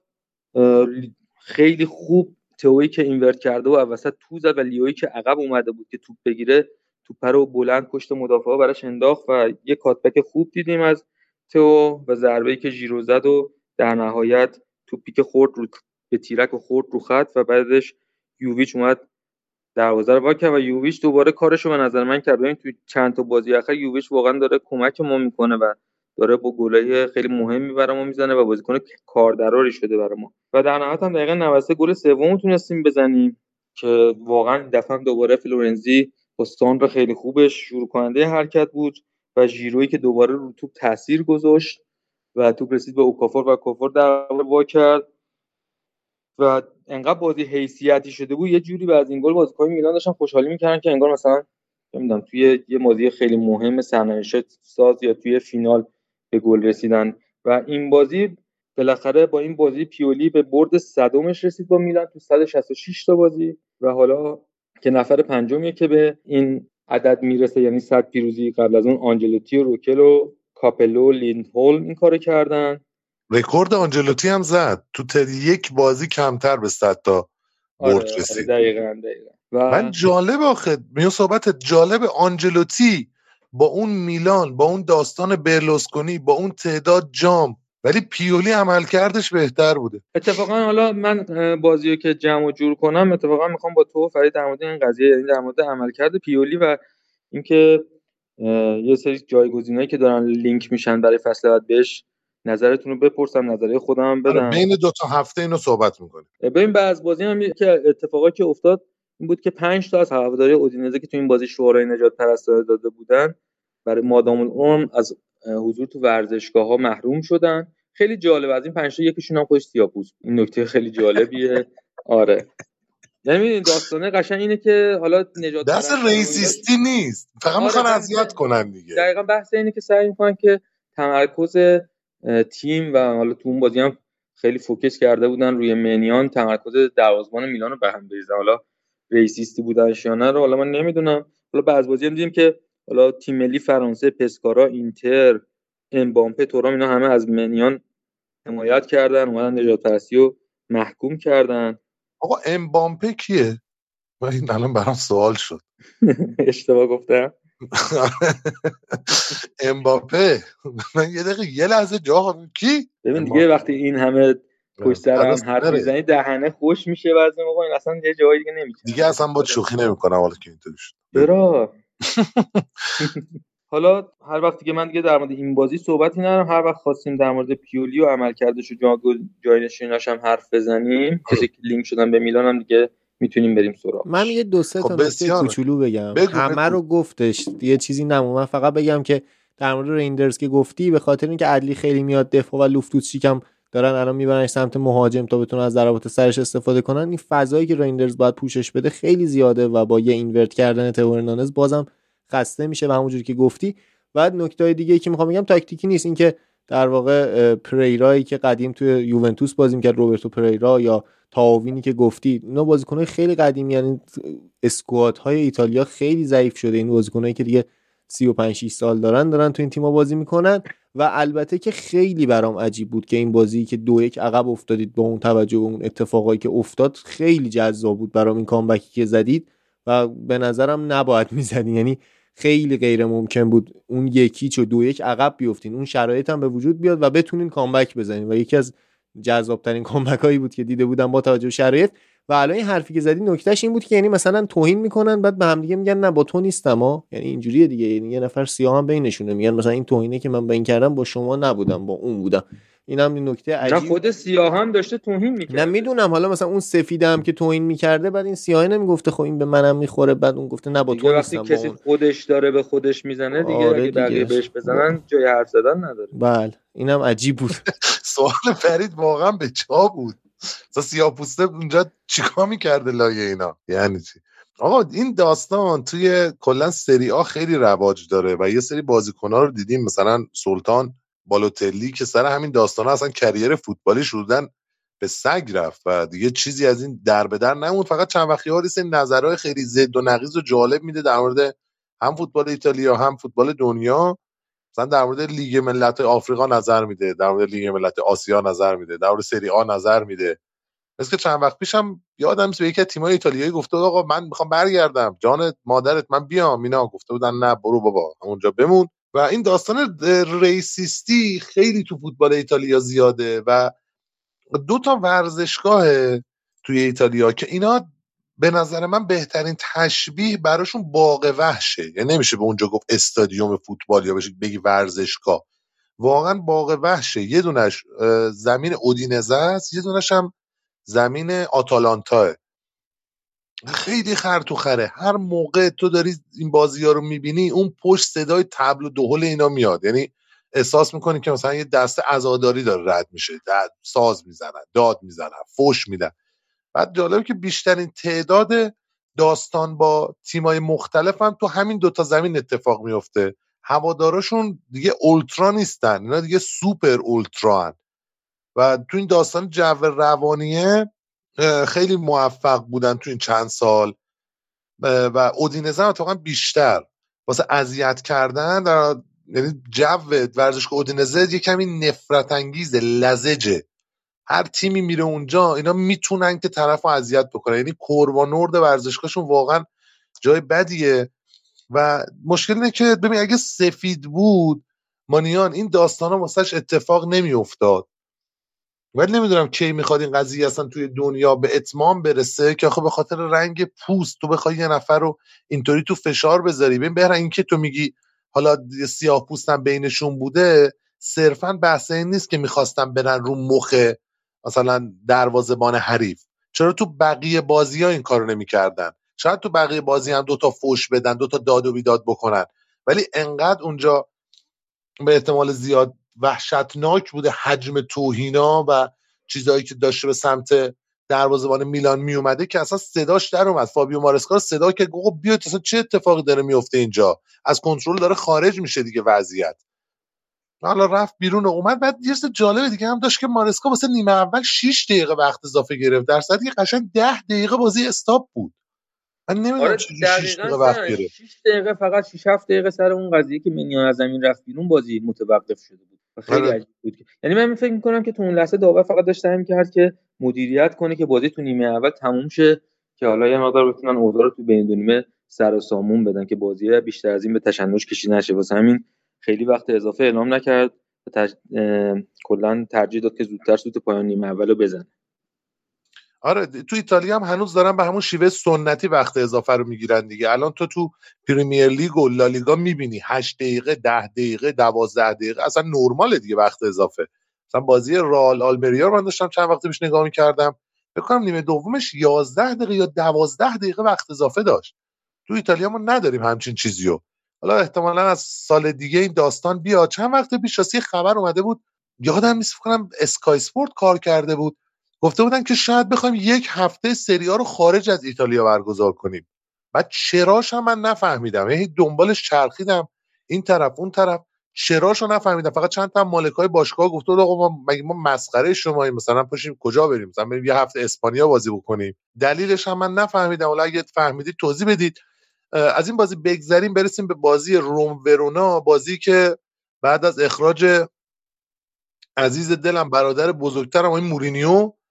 اولین بازی بود که دروسی برگشته بود به میلان بعد از این همه سال و روی نیمکت میلان بود و داشت با سیستم 4 3 2 1 بازی می‌کرد و جالبه کار اینجا بود که مستقیم تو بازی اول اومد دست زد به ترکیبی که مورینیو ساخته. مورینیو خب 3 5 2 داشت بازی می‌کرد دیگه.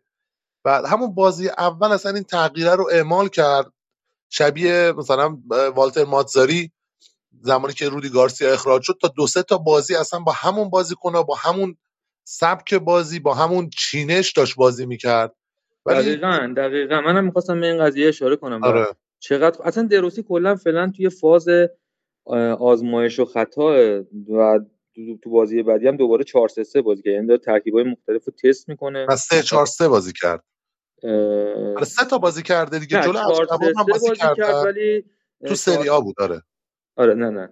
توی سری ها 4 3 3 بازی کرد ولی 4 3 3 ای که تو بازی دوم دارم یعنی تو بازی بعدی شوی سارانیتانا که میدیم کارسروپ اصلا مخصوصا تو نیمه اول می‌رفت می‌شد وینگر و کلا سیستمه می‌شد یه جورایی انگار سه سه چهار اینطور دیبالا و الشراوی میمدن وسطتر. لوکاکام نوک بود. ولی خب نیمه دوم دیدین ترکیب جواب نمیده. کارسو حالا نیمه دوم بازی جلوی سالرنیتانا هم عقبتر بازی کرد. ولی فعلا کلا شانس خوبی هم که داره دروسی تو مقطع خوبی اومده. بازی سنگ دو تا بازی اولش نسبتا بازی آسونی بوده هم برده. این خب می‌تونه که از نظر روحی تیمو بالا بیاره و اینکه این اجازه رو بهش داده که کلا بتونه سیستم های جدید رو تست کنه. و من فکر می‌کنم که اتفاقا دقیقا درستش همینه. من یکم مشکلاتی که کلا که ما اصلا صحبت کردیم که اصلا چرا ماتساری اومد جای رودی گارسیا من مخالف بودم و اینا کاری ندارم. ولی دقیقا همون که گفتیم ماتساری اومد همون کار رودی گارسیا رو داشت که حالا دوباره از همونطور که فرید گفت از بازی semi final جلوی فیورنتینا اونم تغییر سیستم داده. خب سیستم جدیدی که باش داره بازی می‌کنه جلوی فیورنتینا که خوب جواب داد. جلوی اینتر هم نسبتا جواب داد. اینتر خیلی سخت تونست فیورنتینا ببره و بازی آخرشون هم که دیدیم جلوی لاتزیو مساوی کردن و فعلا اونم تغییر سیستم داده. ولی ای کاش یعنی ای کاش که به نظر من باید از اول این کارو می‌کرد و من نمی‌دونم چرا این همه هفته همون سیستم همون بازی همون بازی کنا و نتیجه هم نگرفت و شاید رودی گارسیا حتی داشت بهترم نتیجه می‌گرفت. ماتزاری دور بود دیگه از سری آ.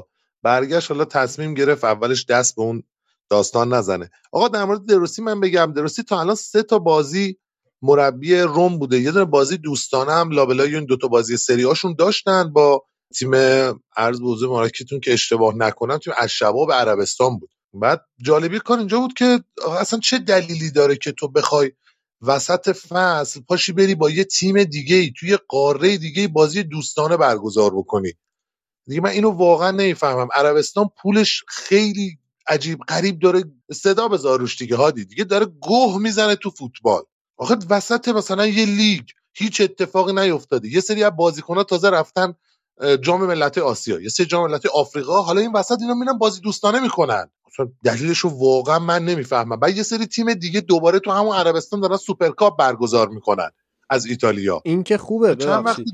یه چیز عجیبی که دیدم الان النصر و الهلال و اینا دارن با اینتر میامی بازی می‌کنن. خب رونالدو ممکنه به بازی النصر با اینتر میامی نرسه. بعد قراره که اگر نرسید بازی النصر الهلال مسی با لباس الهلال بازی کنه که جلو رونالدو بازی کنه این چیه؟ این به فوتبال چه بلایی سر فوتبال؟ ببینید بازی اینتر میامی و لیگشون یعنی بازی بکنه مسی؟ نه نه نه نه, نه. یه بازی دوستانه که برای پوله. خب بعد بازی اینتر میامی و النصر ممکنه که رونالدو به خاطر مسئولیت نرسه و گفتن اگه آره، نرسه آره دیگه. آره اگه نرسه ما مسی و لباس الهلال تنش می‌کنیم. یه بازی النصر الهلال می‌ذاریم که رونالدو مسی با هم بازی کنن. یعنی اصلا هر چی فوتبال و هر چی کشور و تیم و اینا ولشون بله. آره دیگه اینجا می‌رسیم دوباره به همون جمله معروف که پوله که زمین رو میچرخونه جالبه دیگه دیگه واقعیتی که این روزا واقعا. تا حالا شده عاشق دختر بشی. آقا عرض حضور مارکتینگ آره من می‌خواستم اتفاقا اینو بگم که چند وقت دارن هی روش کار می‌کنن بازی انس رو اینتر میامی اوکی میگن که آخرین تقابل مثلا دو تا پادشاه و این داستان ها که واقعیت هم همینه. آقا چه جالب لیورپول دو تا گل به چلسی زده. البته وی ای آره ولی خب باز جالبه. عرض بزرگ مارکتون که آره این داستان داره اتفاق میفته دیگه. عربستان یه تنه. ببین چه داره می‌کنه. من باز هم دارم میگم عربستان همین بغل دست خودمونه. بابا زن عرب یعنی عرب سعودی 7 سال پیش یارو نمی‌تونست پشت ماشین بشینه. اجازه نداشت یارو رانندگی بکنه. شما تا ته قضیه رو برو. خب عرض بزرگ مارکت که آقا دروسی تو سه تا بازی جالبه که سه تا ترکیب مختلف تست کرده. یه دونه 4 3 2 1 بازی کرد جلو ورونا. یعنی کاچ کریسمس چید که جوابم گرفت. حالا مثلا اولین بازی که روی نیمکت نشسته بود و یه اقبال عمومی داره توی روم و خیلی رومیا دوستش دارن. این داستان می‌تونه کمکش بکنه که حتی اگه یه مقداری هم تیمش بره تو بحران یعنی از این بحرانی که هست بدترم بشه من فکر نمی کنم که خیلی سریع بخوان اخراجش بکنن چون هوادارا خیلی دوستش دارن. و تو بازی بعدیش جلو از شباب داشت 3 4 3 بازی می‌کرد که اون بازی هم برد بعد به زورم برد. و تو بازی بعدی 4 3 3 الان به قول بهرنگ تو داستان آزمون و خطا دیگه. ولی آزمون و خطاش تا به حال جواب داده. سه تا بازی سه تا برد. خوبه. من فکر کنم اولین مربی تاریخ رومه که وسط فصل اومده سه بازی اولش هم برده. اگه اشتباه نکنم. یا اولی یا دومی فکر کنم اولین مربی تاریخ رومه با همچین چیزی. و هواداره روم من باید تقدیر تشکر ازشون بکنم. هواداره توی ایتالیا رو دارم میگم. که اینا چقدر قشنگ بعد از اون اخراج نابهنگام آی مورینیو کلی بنر آورده بودن توی ورزشگاه. هم به درستی تبریک گفته بودن ورودشو و هم از مورینیو تشکر کرده بودن. بنراش صد درصد عکساشو دیدید؟ خب این خیلی کار قشنگیه دیگه که هوادار بیاد انقدر قشنگ با اینکه شاید تیمو به بحران کشیده به یه حاشیه‌ای کشیده. حالا بالاخره مورینیو دیگه نمی‌تونه صاف و ساده بازی بکنه. دو بازی یه بار بعد اخراج بشه قضیه داشته باشه و این مدل داستانا. ولی باز این مدل تقدیری که از طرف میشه بسیار پسندیده است ایشالا که بیشتر بشه این اتفاقا. در مورد بازی روم ورونا من صحبتی ندارم. اگه صحبتی داری بهرن کوتاه بگو یا فرید اگه تو صحبتی داری در مورد اون بازی کوتاه بگید. نه دیگه من اگه بخوام بگم همون 4 3 2 1 یا همون 4 3 3 که خیلی نرمال یه هافک دفاعی تدافعی جنگنده دو تا هافک طراح دو تا وینگری که کاملا سابقه خودشون رو اثبات کردن دیبالا و الچراوی و یه مهاجم که کامل که یک ترکیب بدون ریسک بوده. فعلا جواب داده تا بازی سنگین‌تر ببینیم چی میشه. یه چیزم من اضافه کنم. بزرگترین تغییری که من می‌بینم توی سیستمی که مورینیو حالا منظورم فرمیشن نیست.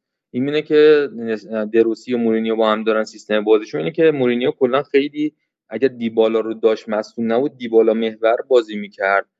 ولی دروسی اینطوری نیستش و کلا می‌بینیم که اونقدری که دیبالا توی نقش فری روم خودش و اون نقشی که توی تیم مورینیو ایفا می‌کرد موفقو هنوز نتونسته با سیستم های دروسی مچ بشه آداپته بشه و کلا این یک بزرگترین تغییری که من دارم شاید می‌بینم. من یه سوال بپرسم فقط. هویسن کیه؟ من نمیشناسمش. اینو جدید بازی میده دروسی یا دوران مورینیو هم بود به عنوان دفاع نه هویسن و قرضی این بازیکن یوونتوسه. بازیکن یوونتوسه. یعنی همین نیم فصل قرضی آوردنش مدافع جوون آوردن فعلا مخصوصا که انکتیوم رفت جام ملت آفریقا چند تا بازی نداشتن و یکی از ارکان هم اصلی حملهشون بود و کلا یه ذره تون ستای عقب یا حالا اون سنتر بک های عقب دوچار کم بودی بازیکن شده بودن یه نیم فصل قرضی آوردنش. بعد هم نیست حالا بعضی موقع میاد مثلا با قد بلندی که داره آخرای بازی اگه تو تیم بخواد بازی نگه داره می‌تونه تو توپای هوایی به تیم کمک کنه. آره من برام جالب بود که مثلا یه مربی که خودش تازه کاره بیاد یه دفعه وسط 18 ساله بازی بده ولی خوب بود بد نبود. این محصول آکادمی یوونتوس بود هلندی هم است زیر 19 سال یوونتوس بازی می‌کرد. نکست جنریشن بازی می‌کرد. و تو نیم فصل گرفتنش حالا یوونتوس احتیاجی بهش نداشت فعلا رفته اونور. ولی زمان مورینیو هم فکر کنم یکی دو تا بازی کرد. یه دونه یا دو تا بازی کرد. عرض بزرگ حرکتون که از اینم بگذریم. آقا دقت کردید یه روزایی هست مثلا یه کار مهم دارید. بعد براش برنامه ریزی می‌کنی از صبح. یا مثلا من ساعت 9 شب بعد این کار انجام بده مثلا ساعت 7 از یه قرار خیلی مهمی داری من از هفت صبح بیداری. بی دلیل یا خواب میپری. بیداری. همه کار می‌کنی. همه اتفاقی میفته بعد به اون کارت نمی‌رسی. حالا واسط پیش اومده فرید. روزا این شکلی. دقیقا. من یه بار می‌خواستم برم ثبت احوال. بعد از ساعت هفت صبح پا شدم که ثبت احوال خب بالاخره یه جای دولتی و شلوغ و اینا. اون روز کلا تصمیم گرفته بودن روز سهشنبه ثبت احوال کشور بسته باشه. و یاد گرفتم که دیگه دنبال این کارا نرم. کلا تو کشور ثبت احوال اون روز تعطیل بود و هرچی هم پرسیدیم گفتن سیستم قطع بود کنسلش کردیم دیگه ان فردا. منم تشکر کردم و برگشتم خونه گرفتم خوابیدم این یه مکانیزم اصلا من احساس می‌کنم تو ذهن انسان. مثلا دقت کردی؟ شبایی که فردا صبحش کار خاصی نداری تو مثلا فرض بکن که پنجشنبه از خونه ای بعد جمعه هیچ کار خاصی نداری. بعد یهو خوابت می‌بره. مثلا ساعت یازده و نیمش احساس خواب آلودگی می‌کنی دیگه برم بخوابم. خدا نکنه همون موقعی که خوابت میاد ساعت یازده شب بهت بگن آقا ساعت هشت و نیم صبح شما فلانجا فلان کارو داری. خوابت میپره تا ساعت هفت و چلو پنج دقیقه اینجوری چشا باز شارپ خوب. مثلا انگار اصلا اووردوز کافئینی. همچین حالتی واسه من خیلی پیش میاد. با خیلی هم صحبت کردم اینم زیاد پیش میاد نمی‌دونم دلیلش چیه ولی واقعا فکر کنم یکم مکانیزم. ولی فکر کنم که یکی از مکانیزمای بدنه. کلا زمانی که کار داری این داستان برات پیش میاد. و واسه من اتفاق افتاد دیگه. فکر کنم استرس و آدرنالین باعث میشه بیدار بمونی دیگه. یعنی اینجوریه که شما اون اتفاق باعث میشه آدرنالینت میره بالا و اون آدرنالین نمی‌ذاره بخوابی. و باعث میشه که به فنا بری اون لحظه موعود. آره احتمالش هست.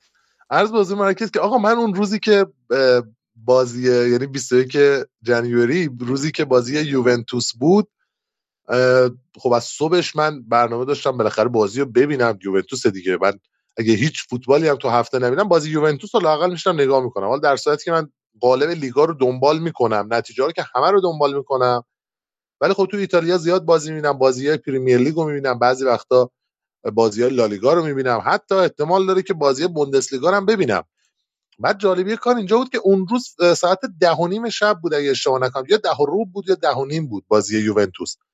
بعد من از صبحش نشسته بودم از ظهرش یعنی نشسته بودم ببین بازی فاینورد رو دیدم بازی شفیلد یونایتد وست هم دیدم بازی یوونتوس ساسولو بانوان اونو داشتم رو live ticker دنبال می‌کردم بازی بایر مونیخ برمن رو دیدم بازی رال آلمریا رو دیدم. بعد بازی گالا رو دیدم بازی لیورپول رو دیدم بازی بارسا وسطش دیگه خوابم بود. بعد بازی یوونتوس رو ندیدم. بیدار شدم دیدم ساعت سه صبح. بعد جالبه کار اینجاست که من پنج تا دونه آلارم دارم زمانایی که می‌خوام بیدار شم چون خوابم خیلی سنگینه. بعد پنج تا آلارم می‌ذارم. بعد هر کدومش هم یه دونه صدای مختلفه یعنی یه موزیک مختلفه. یه دونش یه موزیک لوریه. دلیلش هم اینه که انقدر صداش زیاده و یهو یارو داد می‌زنه از اولش ایناست که تو عروسی ضبط کردن. اینو می‌ذارم که مثلا یه تکونی بده منو بیدار شم. بعد با اون بیدار نشده بودم. یعنی با این پنج تا بیدار نشده بودم. فکر کنم مثلا یه دونه اونه یه دونه آهنگ گریموره یه دونه آهنگ گادفادره. چون آهنگ گادفادر من زنگ گوشیم هم هست. به اون از بقیه صداها بیشتر حساسم. مثلا آقا گوشی داره زنگ می‌خوره بیدار شد اون هست بعد عرض به حضور مبارک که آهنگ چادر نماز گلگلی مال ستار هم هست با یه آهنگ دیگه. آقا من با هیچ کدوم از اینا بیدار نشده بودم. هر کدومش هم دو بار repeat میشه. یعنی ده تا موسیقی play شده و بغل گوشم من اصلا بیدار نشدم. پا شدم یهو دیدم ای یوونتوس سه هیچ لچه رو برده. گفتم خب حالا نگاه کن اوضاع رو. بعد از این همه سال یوونتوس افتاده به گل زدن. بعد اینه وضعیت ما خوابمون می‌بره. نگران پلیلیستت هم یعنی اینجوری که گفتی نگران پلیلیستی هم که داری. نه اینا دلیل داره. به من خیلی سال پیش حالا جالبت بگم من خیلی سال پیش یه مدداهی گذاشته بودم آلارم سر صبحم ببین طرف ثانیه اول جوری اربده می‌زد یعنی داد می‌زد مثلا فکر کن خوابی و یک حالت با این صدا این شکلی. بچه موزیک هم نداره دیگه. یه صدا صدا هم تا ته کردن اصلا میپریدم از خواب به ثانیه. ولی جدیدن اصلا چیز شدم به این موزیکا. فکر کنم باید موزیکا رو عوض کنم که با اینا بایستی بیدار بشم دیگه. اینا بیدارم نمی‌کنه. این اونا بیدارت نکرده قطعا چادر نماز گلگلی نمی‌تونه بیدارت کنه. خیلی اونو خیلی دوستش دارم اون آهنگو. من واسه همینه که می‌ذارم. بعد جالبی کار اینجاست که بعضی وقتا خب به ترتیب که آلارم آدم نمی‌ذاره مثلا ساعت مختلف. بعد وقتی چادر نماز گلگلی باشه اگه بخوام بیدار بشم من همیشه وای میسم تا بار دومش گوش میدم. یعنی همینجور چشما بسته گوش آره دو بار کامل آهنگ گوش میدم. بعد که قطع میشه بیدار میشم تازه واسه بار سوم گوش میدم. آقا بازی لچه یوونتوس عرض بازی معرکتون که تو زمین لچه بود. و لچه که این هفته این هفته واقعا افت کرده. مثلا تو پنج هفته اخیر بدترین نتایج رو لچه داشته دیگه. هیچ تیمی به این اندازه تو بحران و داستان نبوده. اگه اشتباه نکنم کمترین تعداد امتیاز رو تو پنج هفته اخیر بین 20 تا تیم گرفته و پنج تا بازی چهار تا باخته یه دونه مساوی کرده یعنی کلا یه دونه امتیاز از پنج بازی. و توی این بازی حالا من به صورت highlight دیدم توپ و میدان تو که به نظر میاد حالا میدان نه خیلی ولی توپ بیشتر دست لچه بوده. ولی خب لچه کار خاصی نتونسته بود بکنه دیگه. حالا رون عرض به حضور که میگم stat و من بیشتر نگاه کردم و highlight ها رو. بیشتر شوتایی که لچه کرده بود بیرون box بود. بعد یه سریاش خیلی با box فاصله داشت.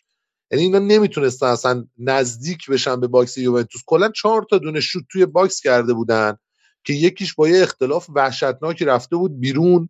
یکیش هم با اختلاف کم یه دونه block شده بود یه دونه هم save شده بود. کلا یه دونه on target دو تا on target داشتن.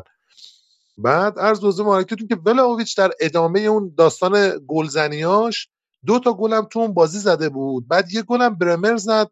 روی دونه ضربه ایستگاهی که سانچ کردن و برمر هد زد و دوباره نشون داد که چه بازیکن خوبیه. قرار داشتم تمدید شده چند سال دیگه ای تا 28 اگه اشتباه نکنم. و در مورد این بازی همین من واقعا صحبتی ندارم در مورد این بازی و این هفته چون که بقیه بازی های هفته 21 بود دیگه آره.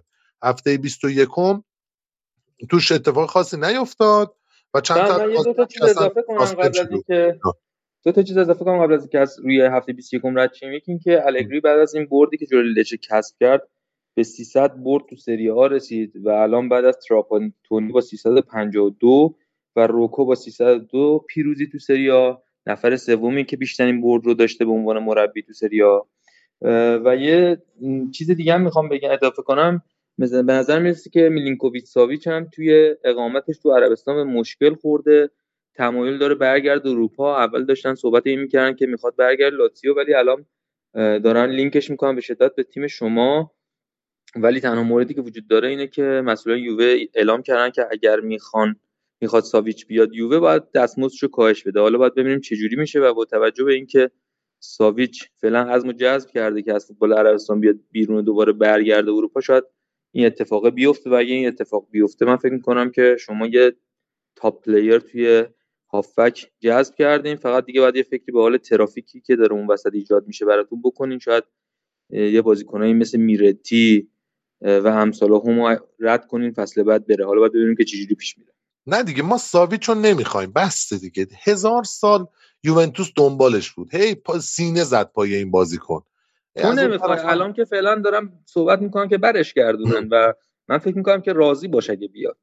نه نمی‌خوای منظورم اینه که من نظر شخصی خودمو دارم میگم. اصلا تیمو نمیگم. بس دیگه. این همه سال رفتی اومدی. این شبیه اینه که مثلا تو تو 16 سالگیت عاشق دختری شدی تا 20 سالگی عاشق یارو بودی بعد یارو بهت ندادن. یا رفته شوهر کرده. مثلا جدا شده از شوهرش. دوباره شوهر کرده. جدا شده از اونی که شوهرش. اومده مثلا 35 سالگی می سلام خوبی بیا بریم با هم زندگی کنیم. نمی‌خوام دیگه. الان دیگه فایده واسه من نداره. ساویچ سه سال پیش به درد ما می‌خورد. حالا امروز من آخه نمی‌دونم واقعا قول تو تو ترافیک وسط زمین یوونتوس چیکار می‌خواد بکنه؟ مثلا الان دیگه ساویچو کجات می‌خوای بکنی؟ این همه بازیکن داری وسط زمین. هنوزم من فکر می‌کنم جنازه ساویچ شرف داره به بازیکنای مثل مکنی و میرتی و... نه مکنی عالیه. نه. عالی عالی. آخه ببین خیلی ما وسط زمین بازیکن داریم. خب گفتم که اگر ببین آخه الان خیلی بازیکن رو دارن برای هافک لینک می‌کنن به تیم شما. به شدت دارن ادرسون آتالانتا رو لینک می‌کنن. چقدر هم هافبک خوبیه و یه چیزی 40 تام قیمت داره. یا صحبت از این میشه که اندرسون یا کوب ماینرز هم لینک شده. آره کوب ماینرز لینک شده. اندرسون لاتسیو میشه حتی اندرسون وینگره ولی لوئیس آلبرتو حتی صحبتش میشه. و من فکر می‌کنم که این بازیکنایی که الان دارن لینک می‌کنن همشون به غیر از لوکاتلی به بقیه هافک وسط حتی ربیو هم خیلی خوبه. به غیر از این دوتا به بقیه هافک های بازیکن که دارین توی وسط ازشون استفاده می‌کنین که حالا میرتی و مکنی رو بیشتر می‌بینیم کامبیاسو بعضی موقع میاد کمک می‌کنه اینا از اینا بهترن. و من فکر می‌کنم که خط هافکتون رو می‌تونن تقویت کنن ولی خب از اونورم باید اینا رو رد کنیم برن که اون وسط خیلی ترافیک نشه. آقا خط هافبک تا کجا تقویت بشه دیگه؟ تو چیکار می‌خوای بکنی؟ چرا انقدر فکر می‌کنی هافک زیاد پست هشت زیاد ندارین. چرا فکر می‌کنی خیلی پست هشت دارین؟ یعنی بازیکن پست هشت نداشته باشیم خب مهم نیست. مهم اینه که این تعداد زیاد هافبک من نمی‌دونم آخه کجاش می‌خواد بکنه این استاد. ببین بعد به من جواب بده. ببین بذار من اینو بگم. الان ما یه پست خب توی یوونتوس اصلا نداریم. بابا من صحبتم اینه دیگه. میگه آقا ما یه دونه wing راست اصلا نداریم. تو بازی wing راست لازم نداریم الان چرا لازم داریم آقا مگه الان الگری تو سیستم 352 که بازی داره می‌کنه وینگر استفاده می‌کنه اصلا؟ یه جایی تو می‌خوای لازمش داری. الان مثلا کامبیاسو رو تو بازی آخر کامبیاسو رو نه یعنی یه تعویض کرد. وآ رو برد وآ رو برد تو میرتی آورد بیرون. بعد وآ خب midfielder راست دیگه. بعد کامبیاسو داشت اونجا بازی می‌کرد. کامبیاسو رفته بود به حالت wing راستی که داشت بازی می‌کرد.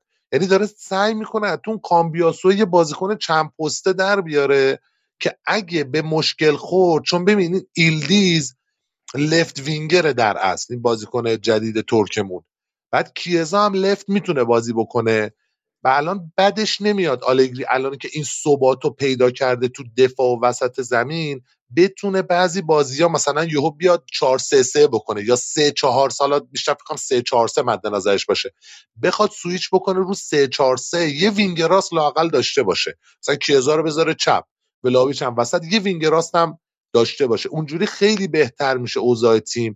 اون مشکل گلزنی به مرور فکر کنم حل بشه با یه دونه وینگ راست ببین به نظر من یه جایی رو داره اولا اشتباه می‌کنی. تو بازی جلوی امپولی وقتی که تیموتی وه‌آ اومد به جای میرتی کامبیاسو دیگه وینگر بازی نمی‌کرد. هنوز شما 3 5 2 بازی می‌کردین. کامبیاسو رفته بود جای میرتی رو مرکز زمین پر کرد. یعنی داشت هافک وسط بازی می‌کرد. و یه موضوع دیگه که هستش. نه نه نه. داشت وینگ راست دقیقا جلوی وا داشت بازی می‌کرد. نمی‌دونم. من حقیقتا بازی رو دیدم یه جور دیگه بهش اومد ولی حالا یه موضوع دیگه هم یه جور دیگه به شما به شما نشون دادم. واقعیت چیز دیگه آره, آره. من یه جا دیگه دیدم تو یه جا دیگه. آره احتمالاً اینطوری گفتن که شلوغ نشه. آها. و یه موضوع دیگه. ببین من خیلی تو الگری اینو نمی‌بینم که بخواد پلن بی داشته باشه. من فکر می‌کنم که این بیشتر چیزیه که تو ذهن تو میگذره. من خیلی دیدم که الگری خیلی اعتقاد داره که رو همون 3 5 2 ببونه و اگر نگاه کنین تو معمولا تو تعویضایی که انجام میده داره فقط تو یه پست بازیکن رو جایگزین می‌کنه. مثلا کستی کستیچو می‌کشه بیرون کامبیاسو رو بیاره به جاش. یا مثلا فوروارد عوض می‌کنه. مثلا مویزکینو می‌کشه بیرون یا مثلا ولاهویچو می‌کشه بیرون میلیک میاره من خیلی ندیدم که دنبال پلن بی باشه. بنابراین اگر بخواد اینجوری بچسبه به همین ترکیب 3 5 2 خودش واقعا وینگر الان به درد شما نمی‌خوره. مگر اینکه بخواد از به قول تو از به عنوان 3 4 3 به عنوان پلن بی استفاده کنه مثلا که مثلا تیمتون تو گلزنی به گره می‌خوره کارش و اینا که ولی من اینو هنوز ندیدم این پس از الگری و به نظر می‌رسه که خیلی اعتقاد داره که رو همون 3 5 2 خودش وایسه. درست میگی. اینم در حد تفکرات منه. یعنی من احساس می‌کنم همچین چیزیو. چون ببین با ولاهویچ صحبت واسه تمدید شده. اگر تمدید بکنن با ولاهویچ تازه با کاهش دستمزد صحبت شده و ولاهویچ قبول کرده کاهش دستمزد. حالا عجیبش اینجاست. ولی حالا هنوز قطعی نشده و صحبت نهاییش انجام نشده. اگر انجام بشه با کیزا هم یه تمدید می‌کنن. بعد اونجاست که یه داستان پیش میاد. شما یه تیمی داری که خیلی از بازیکنات تا 2028 باشون قرارداد داری. یعنی شاکله اصلی تیمت دیگه سر جاشه. خب؟ بعد شما اونجا باید بیای یه plan B بچینی. چرا باید بیای plan B بچینی؟ مثلا یکی مثل مویزه کین رو داشتن می‌دادن بره. حالا این اتفاق افتاد و نرفت. چرا باید داشته باشی؟ واسه اینکه تو دو تا بازیکن خوب دو تا بازیکن خیلی خوب داری که اینا left wing ن خب؟ و تو سیستم تو نمی‌تونن left wing بازی بازی بکنن. ولاهویچ که یه finisher ه. اون بالاخره اون وسط کارشو می‌تونه انجام بده. ولی ایلدیز و کیزا وقتی قرار چپ بازی بکنن تو به این آروم آروم به این ذهنیت باید برسی که آقا من یک نفر رو برای راست تیم من می‌خوام. یعنی از این سه پنج سه بیام بیرون. سه پنج سه چی بود؟ سه پنج دو. بیام بیرون و بتونم یه time ای سه چهار سه بکنم. چرا؟ چون که ایلدیز خیلی بازیکن خوبی به نظر میاد. این چیزی که داری ازش می‌بینی اصلا untouchable این بچه. خیلی راحت یک به یکا رو رد می‌کنه یک به دو رو رد می‌کنه. یه با... تو بازی جلو سالرنیتانا چهار نفر رو دریبل کرد توی مثلا ده متر فضا. حمله توپ عالی قدرت shooting عالی.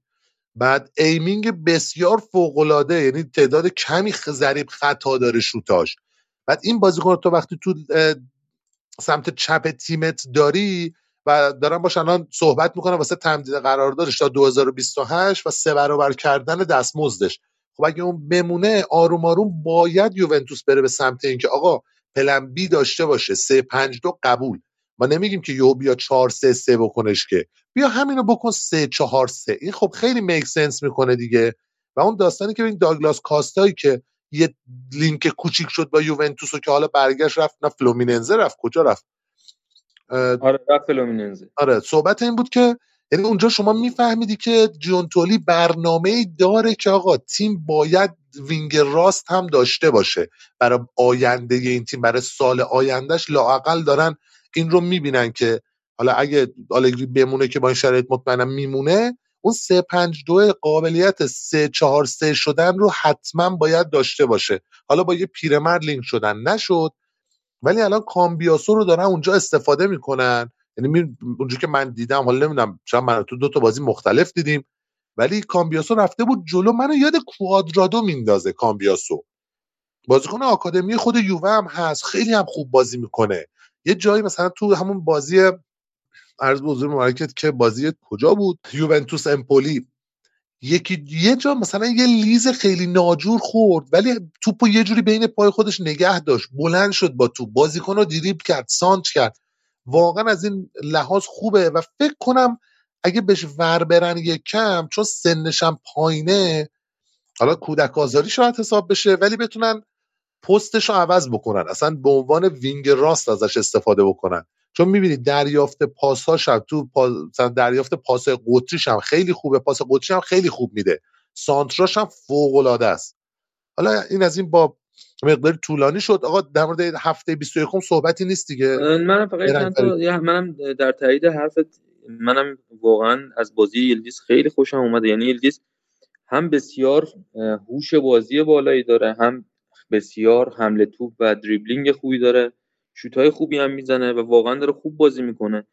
کلا یه مقدار سبک بازیش منو یاد کیزا میندازه. یعنی به نظر من الان کیزا و یلدیز می‌تونن که جایگزینای خوبی واسه هم دیگه باشن. مثلا این روزه که کیزا رو می‌بینیم که کمتر می‌تونیم بهش بازی بدین بیشتر مصدومه یلدیز داره خوب کار می‌کنه و موتور گلزنی ولهویچ هم بعد جور روشن شده. یعنی واقعا اگر ولهویچ اون مقطعی فصل که مصدوم بود می‌تونست برای یووه بازی کنه شاید داشت الان تو صدر جدول گلزنا با لوتارو میجنگید و شاید الان اوضاع شما نظر امتیازگیری هم خیلی بهتر بود.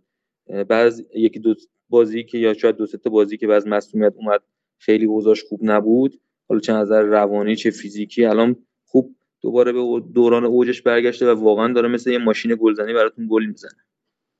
آره از بازی فروزینونه اصلا روشن شد این داستانش. فرید جان در مورد هفته 21 صحبتی داری یا بریم هفته 22 نه فقط یه جمله که اینکه کامبیاسو داره سمت راست بازی می‌کنه خیلی به ولاویچ هم کمک کرده با توجه که پا چپه هی پاسای بیشتری به ولاویچ میده و ولاویچ رو تو تحت تاثیر قرار داده و بازیشو بهتر کرده. دقیقا دقیقا. ببین این اصلا کامبیاسو بود تو ترکیب ذخیره مثلا دقیقه 88 می آوردش یکم وقت تلف بکنه بازی رو یکیچ نگه داره. وها مصدوم شد. چند تا بازی مجبور شد بهش بازی بده. بعد الان وها از مصدومیت اومده با مثلا ده دوازده تا بازی که کامبیاسو کرد وها شده نیمکت نشین کامبیاسو. و آینده خیلی می‌تونه داشته باشه. در که وها هم البته سنی نداره. اونم آینده داره ولی خب این چون محصول آکادمی خودشونه و ایتالیایی یه مقداری بیشتر داره روش مانور داده میشه. خب قبل از که بریم سراغ هفته 22 مثلا من می‌خوام یه صحبتی در مورد یعنی نظرم در مورد عملکرد پیولی تا اینجای فصل و گزینه‌هایی که دارن لینک میشن به میلان برای جانشینش جانشینش تو فصل بعد.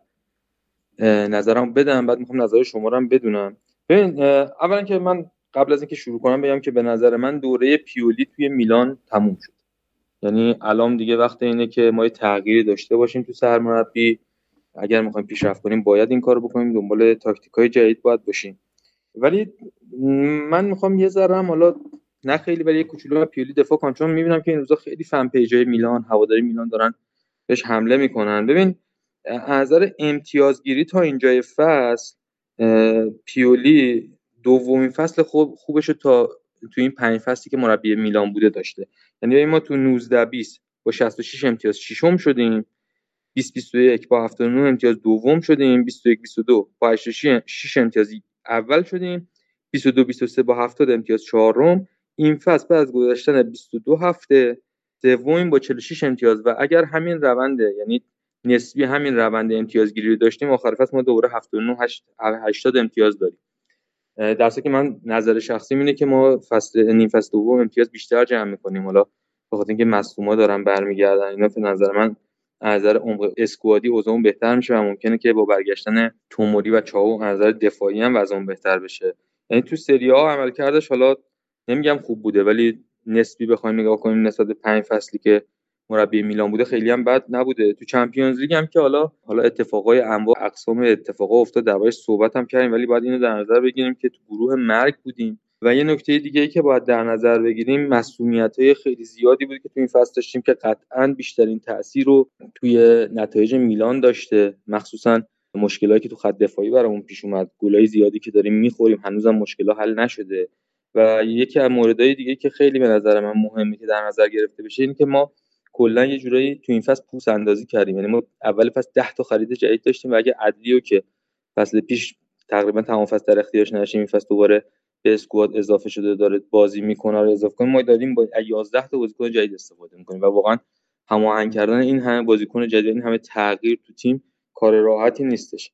ولی خب می‌دونی مشکل اینه که این فصل اینتر و یووه تقریبا همه بازیاشون رو دارن می‌برن. یعنی خیلی کم دارن امتیاز دست میدن. و من فکر می‌کنم که کلا اینتر و یووه دارن میرن به سمت اینکه کلا پیشرفت کنه تیماشون. و ما اگه می‌خوایم که بتونیم با این دوتا تو فصلهای بعد رقابت کنیم و تو کورس قهرمانی بمونیم اولین کاری که بعد بکنیم بعد از اینکه یه مربی جدید و ایده های جدید به تیم اضافه کنیم اینه که یه سرمایه گذاری تو خرید بازیکن بکنیم. من فکر می‌کنم که دیگه وقت خریدن یه سری بازیکن جوون 15 20 میلیون یورویی تموم شده و الان ما حداقل باید دو سه تا بازیکن با کیفیت تر بگیریم. حالا نمیگم خیلی گرون نه بودجهشو داریم نه می‌تونیم این کارو بکنیم ولی شاید با خریدن دو تا بازیکن بین مثلا 50 تا 70 میلیونی شاید مخصوصا به نظر من یه پست شیش خوب که سختم شده پیدا کردنش بتونیم تیمو level up کنیم باید این کارو بکنیم. وگرنه از اینتر و یووه قطعا جا میمونیم. اینتر این فصل اسکلت تیمش خیلی قویه. قطعا فصل بعد تقویت میشه. نهایتا من فکر می‌کنم که مثلا یکی از ستاره‌هاش برای اینکه بتونه بودجه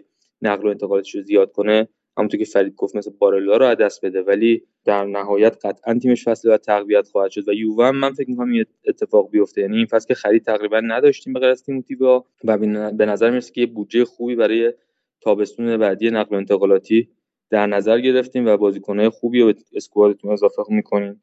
و خب حتی یه سری مشکلات پیولی داشته که واقعا نمیشه به این راحتی کنارش گذاشت که نمی‌تونه مشکل دفاعی تیممون رو حل کنه.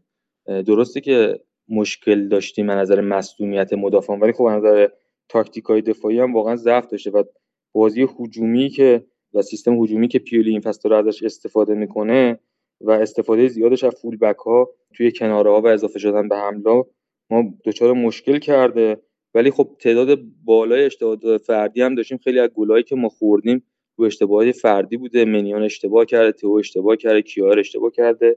و و و و. بعد 22 هفته می‌بینیم که ما تو 10 تا تیم اول با ناپولی روم بدترین عملکرد دفاعی داشتیم. 25 تا گل خوردیم. خب اینا چیزایی که به این راحتی نمیشه ازش گذشت. یا اینکه مثلا ما تا اینجای فصل 313 تا شوت به سمت دروازه زده شده. یعنی میانگین هر بازی 14 ممیز دو تو هر بعد جالبش این که از این توپا 87 تاش هم تو چارچوب بوده. یعنی میانگین هر بازی ما تقریبا 4 توپ به سمت چارچ داخل چارچوب شلیک شده. و اینا واقعا برای یه تیمی که می‌خواد تو کورس به جنگه یا تیمی که الان تو رتبه سوم سریا وایساده عدد خوبی حساب نمیاد. یا مثلا یه مشکل دیگه که ما می‌تونیم تو میلان ببینیم اینه که ما کلا تو نیمه دوم عملکردمون نسبت نیمه, نیمه اول ضعیفتر میشه و مثلا اگه نگاه کنیم ما تو نیمه اول بازی ها 8 تا گل خوردیم. در که تو نیمه دوم 17 تا گل خوردیم تا حالا. یعنی این 25 تا گلی که خوردیم 17 تاش تو نیمه دوم بوده. یا تو نیمه اول 24 تا گل زدیم.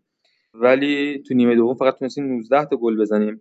و در کل من فکر می‌کنم که حالا بهترین انتخاب اینه که پیولی تا آخر این فصل بمونه بعدش بتونیم که با یه برنامه‌ریزی درست یه جایگزین خوب براش بیاریم الان گزینه‌های زیادی دارن لینک میشن. کنته داره لینک میشه که مثل که الان من خیلی اخبار دارم می‌کنم از سه تا منبع خبر خوندم که با زلاتان به توافق رسیده. ولی البته من نظرم اینه که کلا حرف باد حواس و تا اون قرارداد امضا نشه اتفاقی نمیفته.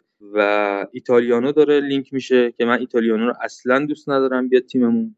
به خاطر اینکه به نظر من ایتالیانو همون پیولیه. یعنی همون دقیقا همون مسیر رو دوباره ما قراره بریم. اگه ایتالیانو سرمربی اون بشه در صورتی که من دنبال یه مربی میگردم. یعنی فکر می‌کنم یه مربی برای میلان بهتر باشه که الان بتونه کلا سطح تیم رو ببره بالا.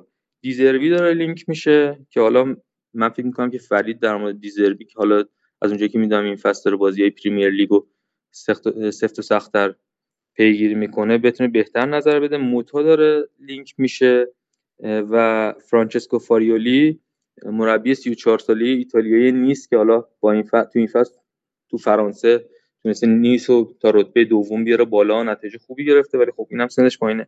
ببین من کلا نظرم من کلا سلیقم مربیایی که پروژه محور کار می‌کنن و من دوستم مربی وقتی میاد یه مربی میاد تیممون 4 5 سالی حداقل تو تیممون بمونه. برای همین یه ذره میترسم از اینکه کنته بیاد با اینکه قطعا بزرگترین گزینه است و قطعا اگر بیاد احتمال اینکه ما بتونیم فصل بعد یکی از سه تا تیم باشیم که تو title race باشیم و خیلی میاره بالا حتی احتمال قهرمانی میاره بالا.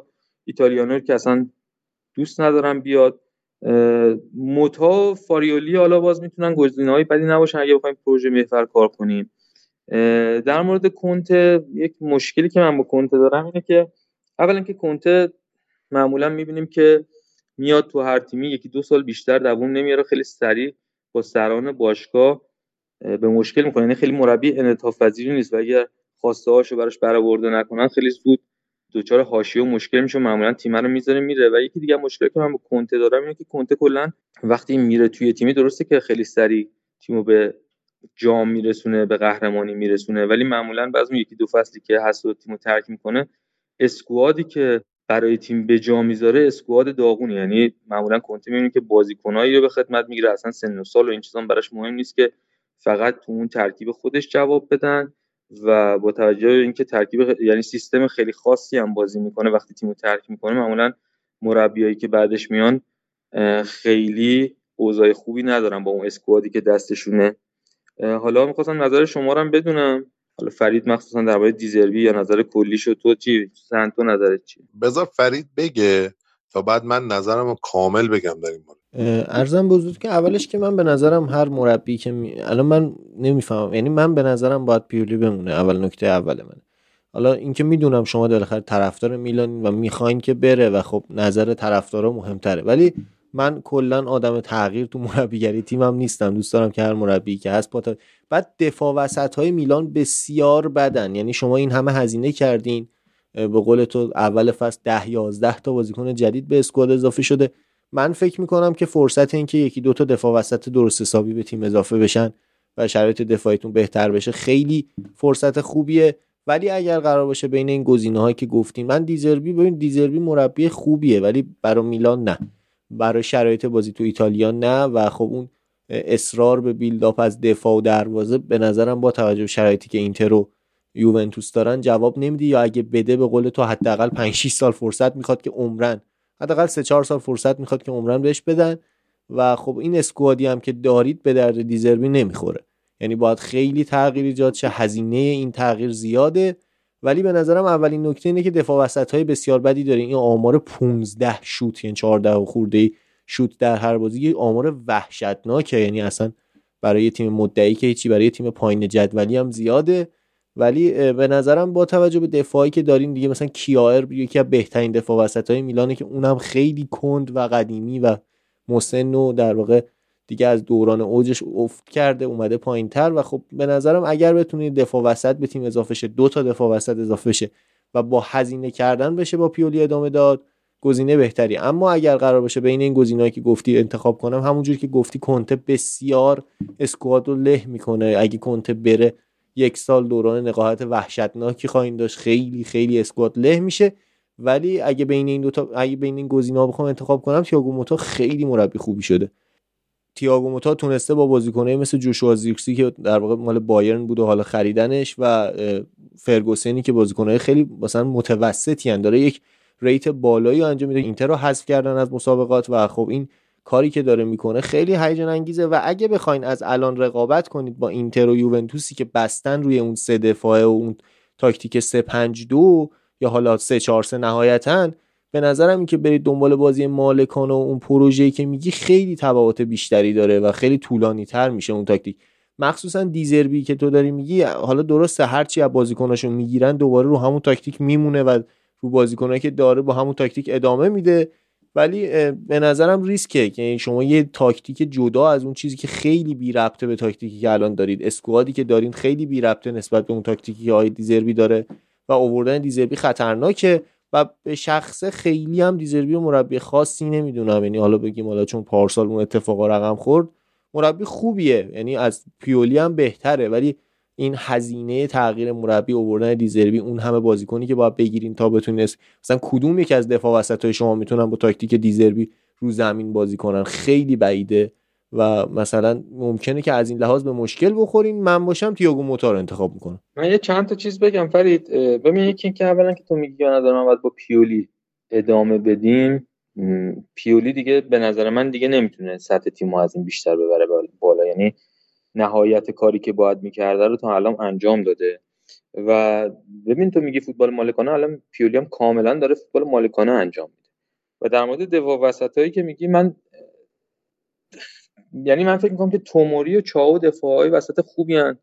رو زمین هم خوب می‌تونن کار کنن. مثلا توموری حمله توپ هم داره و کیایر اصلا دیگه واقعا دفاع تموم شده است. یعنی دفاع چهارم پنجم ما بود شاید ولی از بی کنی داریم ازش استفاده می‌کنیم. حتی مجبور شدیم گابیا که اول فصل خروجیمون بود دوباره برگردونیم. بازیکن قرضیمون بود از ویارا و من فکر می‌کنم که پیولی که دیگه دورانش تموم شده. یعنی اصلا نه نظر جو هواداری و چیزایی که کادر تیم می‌خوان الان گزینه مناسبیه و کلا این قضیه کلا کنسل یعنی قرار پیولیو باید جدا شده بدونیم. ولی متام تنها مشکلی که داره متام مربی بسیار خوبیه ولی خب یه فصله که داره خوب کار می‌کنه. درست من حرفتو قبول دارم با توجه به اسکوادی که بولونیا داره با توجه به قابلیتی که بازیکنش دارن داره بسیار خوب از بازیکنش بازی می‌گیره. و باید ببینیم که در نهایت کدوم انتخاب میشه. حالا فعلا که خیلی قضیه کنته داره جدی میشه. در, در کنته هم یه مطلب بگم. نه من یه مط... من کنته می‌خوام حرف بزنم خب من یه مطلب دیگه هم در مورد کنته فقط بگم. به نظر من کنته در صورتی برای میلان الان آوردنش کار درستیه که حاضر باشن براش خرج کنن. اگر قرار باشه برای کنته خرج نکنم ما مشکل می‌خوریم اوکی من فقط دو جمله بگم قبل از اینکه بخواد سهند بگه. من فقط بگم که ببین این کنته که داری میگی اولا که خب با توجه به سابقه اینتر و اینا با توجه به اون تاکتیکی که داره اون 3 5 2 که داره بازی می‌کنه هم اگر من قبول کنم که شما مثلا با دیزربی بتونید کار کنید با همین دفاع وسطایی که دارین قطعا برای کنته بیشتر باید خرج کنین همونجوری که تو گفتی. و خب با توجه به اینکه 10 11 تا بازیکن این فصل هم تابستون خریدیم کم خرج نکردین تو این تابستونم. یعنی تو نمی‌تونی با اطمینان بگی ما تو تابستون بعدی هم هزینه زیادی خواهیم کرد. با توجه به اینکه از گروه چمپیونز لیگ هم بالا نرفتیم یعنی ممکنه که مثلا فصل بعد فصل آرومی تو نقل و انتقالات براتون باشه و خب ریسک این که بخواین یه مربی تغییر تاکتیک بدین و داره. یه نکته دیگه هم بگم. حالا مثلا ما فرض می‌کنیم که دفاع وسطاتون هم با تاکتیک های رو زمین و دیزربی و این کارا OK باشه. مثلا من تئو هرناندز یا مثلا دفاع راست کالابریا و اینا اصلا قابلیت بازی تو بازی مالکانه ندارن. کالابریا یا حتی اون یکی. یا تو هافبکاتون هم میگم مثلا حالا خود یاسین عدلی بازیکن طراحی هست اما بازیکنیه که خیلی سخت ازش بازی گرفتن و بازیکنیه که اگه بخوای تو تاکتیک های دیزربی ببینیش باید یه بازیکن کنارش باشه که اون حداقل 50 60 میلیون قیمتش اگه بخوای اون تاکتیکی که می‌خوای در واقع ازش استفاده کنی یعنی اصولا آقای دیزربی از دو تا بازیکن استفاده می‌کنه یکی طراحی می‌کنه که میجنگه. حالا مثلا شما می‌خواین توماس پارتی بیارین کیو می‌خواین یه همچین گزینه‌ای بیارین که خیلی گرون میشه. و خب مثلا مهاجم نوک الیور ژیرو اینا به درد آقای دیزربی نمی‌خوره. ولی خب مثلا کنته می‌تونه ازش بازی بگیره. خود آقای تیاگو موتا از یک بازیکن ایستا و یک بازیکن دونده استفاده می‌کنه. همچنان می‌تونه از ژیرو استفاده کنه. ولی حداقل میشه گفتی که من حتی مطمئن نیستم که مثلا میلان آیا تو این تابستون قرار هزینه خاصی بکنه که حالا اگه پیولی رفت برای اون مربی بخواد هزینه کنه. حالا این بحثی که میگیر آی زلاتان با در واقع کنته داشته احتمالا پس یه دیدگاه مالی هم دارن برای این تابستون. ولی خب من بعید می‌دونم. یعنی این شرایط مالی لیگ ایتالیا مخصوصا میلان. بعید می‌دونم که شما تو تابستون هزینه سنگینی بکنید و خیلی خیلی ریسک این کاری که دارید میگید خیلی بالاست. من نظرم اینه که یا با هم حالا تو گفتی که احتمال صفره در واقع موندن پیولی ولی اگرم قرار باشه مربی عوض بشه اینکه یه مربی صاحب سبک بیارین یا همون دیزربی هزینه بالایی ایجاد می‌کنه که خیلی بعیده اون هزینه رو تو این پنجره تابستونی بخوان انجام بدن. آه بسیار عالی. ببین در مورد اومدن کنته اول باید یه چیزی اصلا قبل این داستان بررسی بکنیم و اون اینه که ببین زلاتان چه کرده؟ نیومده قشنگ تیمو گرفته دستش و خبر میاد که آقا زلاتان داره با کنته صحبت می‌کنه. این قبلا در موردش صحبت کرده بودیم دیگه. این داره پایان سلطنت پیولی رو نشون میده. پیولی صد درصد به زودی باش خدافزی میشه چون زورش مثلا به یکی مثل زلاتان نمی‌رسه. زلاتان پست مدیریتی گرفته الان مشاور ارشد کاردینال است و حق داره توی خرید بازیکن نظر بده توی همه چی حق داره نظر بده تو میلان. این داستان رو باید در نظر بگیریم و به نظر منم پیولی رفتنیه. حالا چند تا مربی بزرگ داریم حالا غیر از اون تیاگو موتا و دیزربی و اینا چند تا مربی بزرگ الان داریم که آخر این فصل همه بیکارن. مثلا زیدان کلوپ مورینیو ژاوی کنتس هانسی فلیکه 6 تا یعنی در ابتدای فصل بعد 6 تا بدون تیمن. مگه اینکه حالا اتفاقی بیفته تو این پنجره که فکر نکنم اتفاقی واسه کدومشون بیفته به غیر مورینیو ولی توی تابستون یه اتفاقی میفته و تنها کسی که نزدیک به میلان و احتمالش هست که بیاد همین کنت است. مثلا زیدان که تو نمی‌تونی اصلا فکر کنی میاد میلان یا مثلا فلیک یا کلوپو که نمی‌تونی اینو واسه یعنی تو ذهن خودت هم حتی بخوای بررسی بکنی قضیه رو. و بهترین گزینه و بدترین گزینه واسه شما آنتونیو کنت است. حالا چرا میگم هم بهترین گزینه است هم بدترین گزینه است؟ این چند تا دلیل داره. کنت آدمیه که توی ایتالیا مردم دوستش دارن. یعنی اون اقبال عمومی و دست جمعی و مردم نسبت بهش دارن. چرا؟ چون یه زمانی این حالا بازی ملی خودش تعدادش کم بوده. 20 تا کلا بازی ملی کرده بود دورانی که بازی می‌کرد. ولی دو سال مربی ایتالیا بود. اگه شو نکنم قبل مانچینی بود دیگه. بعدش تیمو دادم به مانچینی. آره دیگه قبل مانچینی. بین اینا من یادم نمیاد کسی. حالا دو سالم مربی ایتالیا بود. بعدم نتیجه نگرفت اون دو سال و کلا آدمیه که هیتر خیلی نداره ولی یه داستانی داره توی ایتالیا این آدم. داستانش از این قراره که این مشخصا یوونتوسیه. ببین کلا تو دوران بازیش دو تا تیم بازی کرده بود. 6 سال لچه بود 13 سالم یوونتوس بازی می‌کرد. که تو همون یوونتوس هم اصلا بازیش رو تموم کرد. حتی یه تایمی هم کاپیتان یوونتوس بود. بعد بعد رفتن ویالی چند سالی کاپیتان بود که دیگه بعدش هم کاپیتانی رسید دل پیرو و این داستانا. یعنی یه ید طولایی توی یوونتوس داره. هم به عنوان بازیکن هم به عنوان کاپیتان. بازیکنی بودی که مثلا دو سال شماره هفت جادویی یوونتوس رو پوشیده کاپیتان اون تیم بوده بالاخره. و سیزده سال بازی کرده کمتر بازیکن سیزده سال توی یوونتوس بازی کرده. و کسی بود که مثلا یوونتوسی انقدر دوستش داشتن و هنوز هم اتفاقا دوستش دارن کسی بود که بعد از داستان کالچوپولی که یوونتوس رفت سه پایینتر تونست اولین قهرمانی رو واسه یوونتوس بگیره. یعنی برگردونه یوونتوس رو اون فرمی که نه تا قهرمانی گرفت پشت هم آی پیلو گند زد تو دهمیش. ولی از اون طرف هم این بابا اینتر هم مربی بوده. اینم باید در نظر بگیری. و همون امپراتوری که خودش واسه یوونتوس ساخت بعد از کالچوپولی رو خودش دوباره کل اون بنا رو فرو ریخت. و بعد نه سال اومد قهرمانی رو با اینتر از یوونتوس گرفت. و این داستان ها توی ایتالیا واسش اتفاق افتاده. این آدم دوتا تیم بزرگ ایتالیا رو چرخیده. مردم هم دوستش دارن. یعنی گزینه خوبی یک می‌تونه برای میلان باشه. چرا؟ ایتالیایی با فوتبال ایتالیا کاملا آشناه. و آدمیه که تیماش جنگجو از لحاظ رسانه‌ای و روی اعصاب بقیه رفتن بسیار قوی و خوب و خفنه و از این بابت خب خیلی به درد میلان می‌خوره. ولی از اون سمت باز دوباره هم بدی داره هم خوبی. یعنی قضیه چند لایه از هر جوری بشکافیش می‌بینید هر دوور داستان رو داره. داستان از این قراره که اگر بیاد میلان میشه سومین تیم بزرگی که توی ایتالیا این مربیگری کرده. حالا تو مثلا اگه آتالانتا رو حساب نکنی چون یه تایمی هم مربی آتالانتا بود. و قضیه از این که کنته اونجا می‌تونه یه point ی داشته باشه و point ش اینه که یه جوی رو می‌تونه درست بکنه که یوونتوسیا از کنته بدشون بیاد.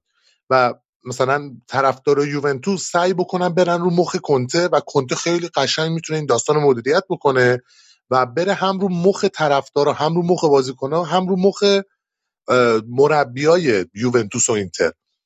ولی از اون ساید قضیه هم می‌تونی نگاه بکنی که یکی این که می‌تونه اونا رو اذیت کنه بعد دو اینکه دو تا تیم بزرگ که میشن رقبای اصلیش طرفداراش میشن دشمنای اصلی کنته. یعنی فشار رسانه‌ای خیلی سنگینی میاد روش. بعد کنتم حالا گفتی دیگه تو فرید باز مربی نیست که همینجوری فقط بیاد بگه حالا اگه بازیکن خریدی نخریدی. باید واسش بازیکن بخری. ول می‌کنه میره وسط کار. باید یه اسکواد کامل براش بخری. بعد یهو می‌بینید یه هزینه سنگین میلان بکنه. میلانی که الان دستش هم خالیه و تازه کلی هم وام گرفته از این ور اون ور. می‌خواد یه ورزشگاه هم بسازه. حالا کنتر رو بیاره. کلی براش هزینه بکنه. می‌بینی بعد یه سال یه سال نیم یه تیمی هم درست می‌کنه واسه خودش. و خب این سیستمش اینجوریه دیگه که آقا من یه پازلی میچینم. پازله رو فقط خودم می‌تونم باش کار کنم. یعنی مربی آینده سازی نیست. کسی نیست که بگی سه سال میاد تو تیمت. اگه اخراجم شد اشکال نداره. مربی بعدی میاد عشق می‌کنه با این بازیکن‌ها. میره یه سری آدم عجیب غریب پیدا می‌کنه. از این برانور دنیا می‌خره جمع می‌کنه دوره هم. یا اینا خوبن. و جوابم می‌گیره ها. ولی آینده ای نمی‌تونه برای میلان درست بکنه. میگم هم گزینه خیلی خوبیه هم گزینه خیلی بدیه. به نظر من ولی اون قسمت بدیش برای میلان بیشتره. تو کوتاه مدت میاد و واقعا اذیت می‌کنه. اگه همین میلان رو با همین اسکواد تو تحویل کنته بدی سال بعد یوونتوس و اینتر یعنی اصلا کل لیگ دستخوش هیچ تغییری نشن. همین ها بمونن همین مربیا بمونن همین اوضاع بره جلو. فصل بعد با داشتن زلاتان به عنوان یه مدیر و داشتن کنته میلان می‌تونه از اول فصل ادعای قهرمانی حتی بکنه. یا میام با تو میجنگم. همینه که هست. با همین بازیکن‌ها. چون روحی جنگنده رو می‌تونه انتقال بده. ولی چیز بعدش اینه که شاید بعد دو سال یوهو یه هزینه زیادی براش بکنید و نتونه فشار رسانه و فشار هوادارای اینتر و یوونتوس رو تحمل بکنه و یهو خب سنش هم رفته بالا دیگه. دیگه مثلا اون جوون چل ساله که نیست 50 خورده ای سالش 54 سالش اگه اشتباه نکنم. یه جا یهو بزنه زیر همه چی. مثلا آقا من اصلا فصل می‌خوام بکنم برم. نمی‌خوام بمونم.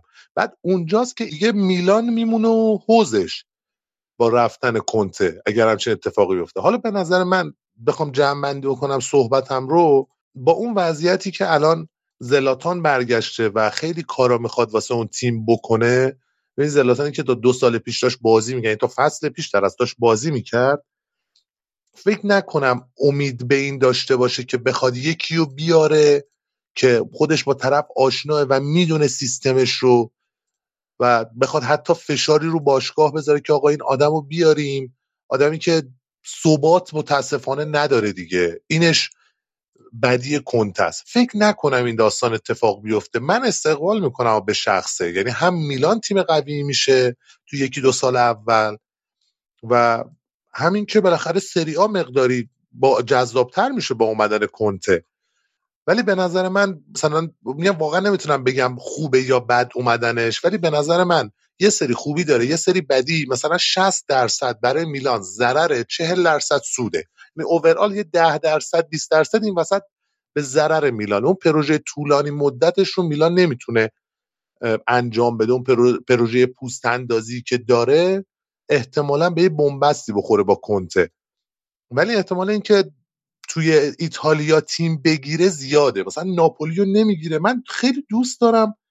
حالا بالاخره چیزی که اتفاق نمیفته ولی مثلا خیلی دوست دارم آخر این فصل یهو اتفاق عجیب غریبی بیفته و آلگری اخراج بشه با اینکه با آلگری دیگه این چند وقت مشکلی ندارم و قرار شده در موردش قوری نزنم و کنته بیاد مربی یوونتوس بشه دوباره. یعنی حیفه واقعا حروم میشه اصلا بیاد میلان. آقا نمی‌خوام. اصلا من نظرم اینه که نیاد میلان. من نظرم تغییر کرد کلا بهره. به نظرم واسهتون بده. اخه اصلا نرید سمتش. بذارید بیاد یوونتوس. یه نکته رو من اشاره کنم. تو گفتی الان ببین خیلی جالبم هست که تو این وضعیتی که ما همینطوری هم خیلی از نظر مالی اوضاع خوبی نداریم. و حتی نمی‌تونیم بازیکن درست حسابی بخریم.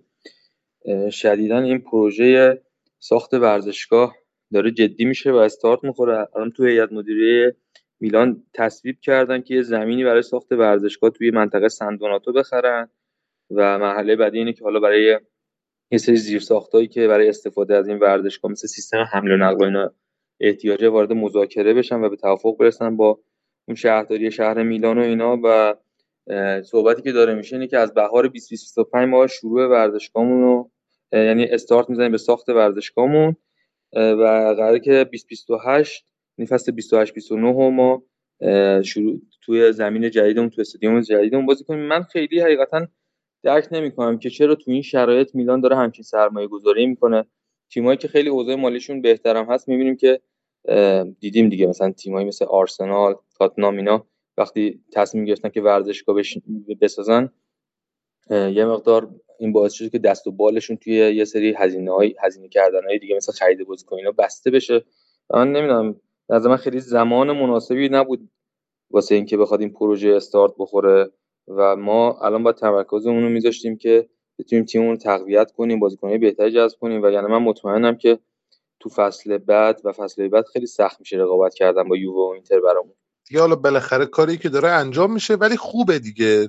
وقتی انجام بشه این داستان برای میلان خیلی خوبه. واسه اینتر هم حتی خوبه. ولی برای میلان خب خیلی بهتره دیگه که ورزشگاه خودش رو داشته باشه نخواست سنسی رو رو با اون وضعیت کسافت چمنش با اینتر بیاد اون لابلا تازه تقسیم بکنه.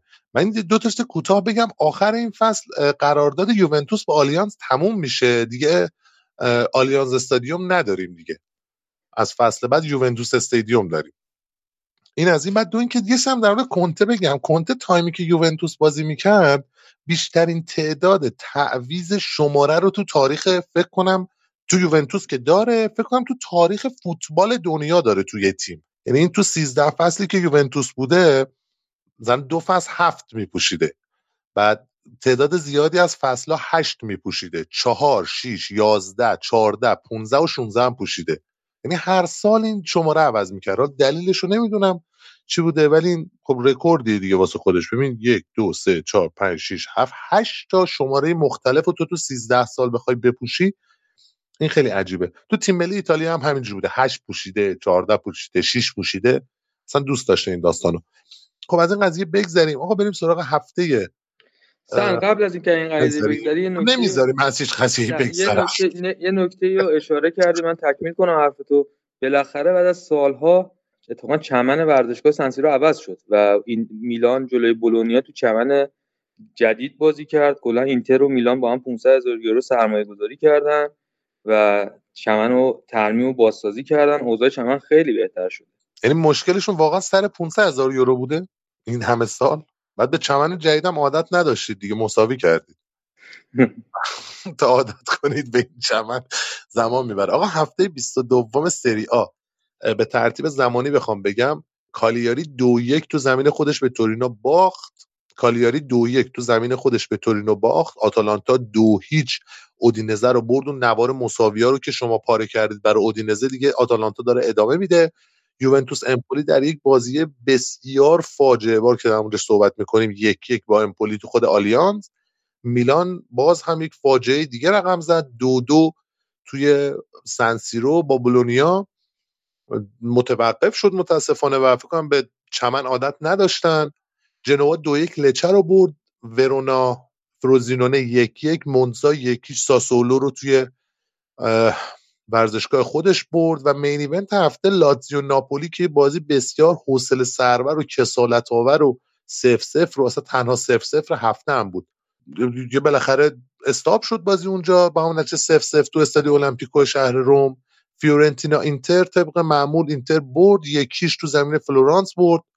و سالرنیتانا روم که آخرین بازی هفته 22 و سومین بازی دروسی رو نیمکت روم بود دو یک به نفع روم تموم شد. در مورد مین ایونت هفته بهرنگ در مورد لاتزیو ناپولی اگر صحبتی داری کوتاه بکن تا بریم سراغ بقیه بازی اگه بخوام خیلی سریع در مورد این بازی صحبت کنم اولین چیزی که می‌خوام یه نگاه بهش بکنم ترکیب دو تیم مخصوصا تو تیم ناپولی میدیم که این بازی دوباره داشتن با همون 3 4 2 1 که سومین بازی بود ازش استفاده می‌کردن بازی می‌کردن. خب بازیکناشون هم یه مقدار الان ناقصن دیگه. اوسمن نیست آنگیسان نیست و ساری هم داشت با همون 4 3 3 همیشگی خودش بازی می‌کرد.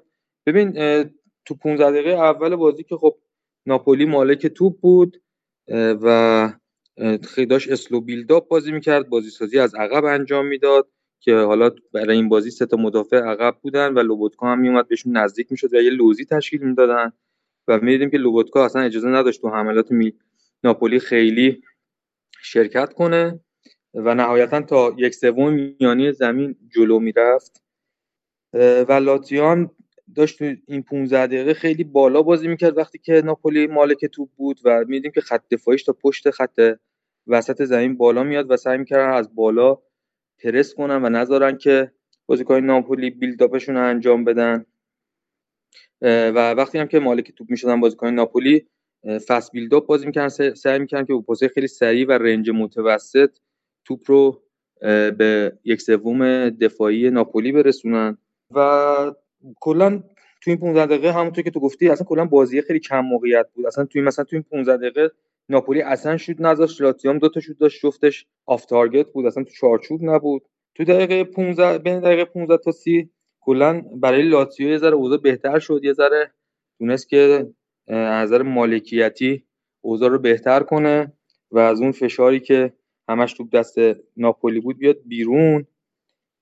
و چیزی که میشه تو این 15 دقیقه بهش اشاره کرد این بود که تو این 15 دقیقه دیدیم که کلا لاتزیو توی دوئلا یه برتری نسبی داشت و این باعث شده بود که تیمشون برتر باشه توی این 15 دقیقه و کلا بازی گره خورده بود و اصلا بازی تا اونجاش که جذاب نبود سرعت بسیار پایین و می‌دیدیم که هر دو تیم کلا وقتی مالک توپ میشن فقط توپ رو داشتن میچرخونن یعنی چیزی که ما می‌دیدیم این بود که توپ بین دو تا محوطه جریمه دو تیم هی جابجا می‌شد و اتفاق خاصی خیلی نمیافتاد.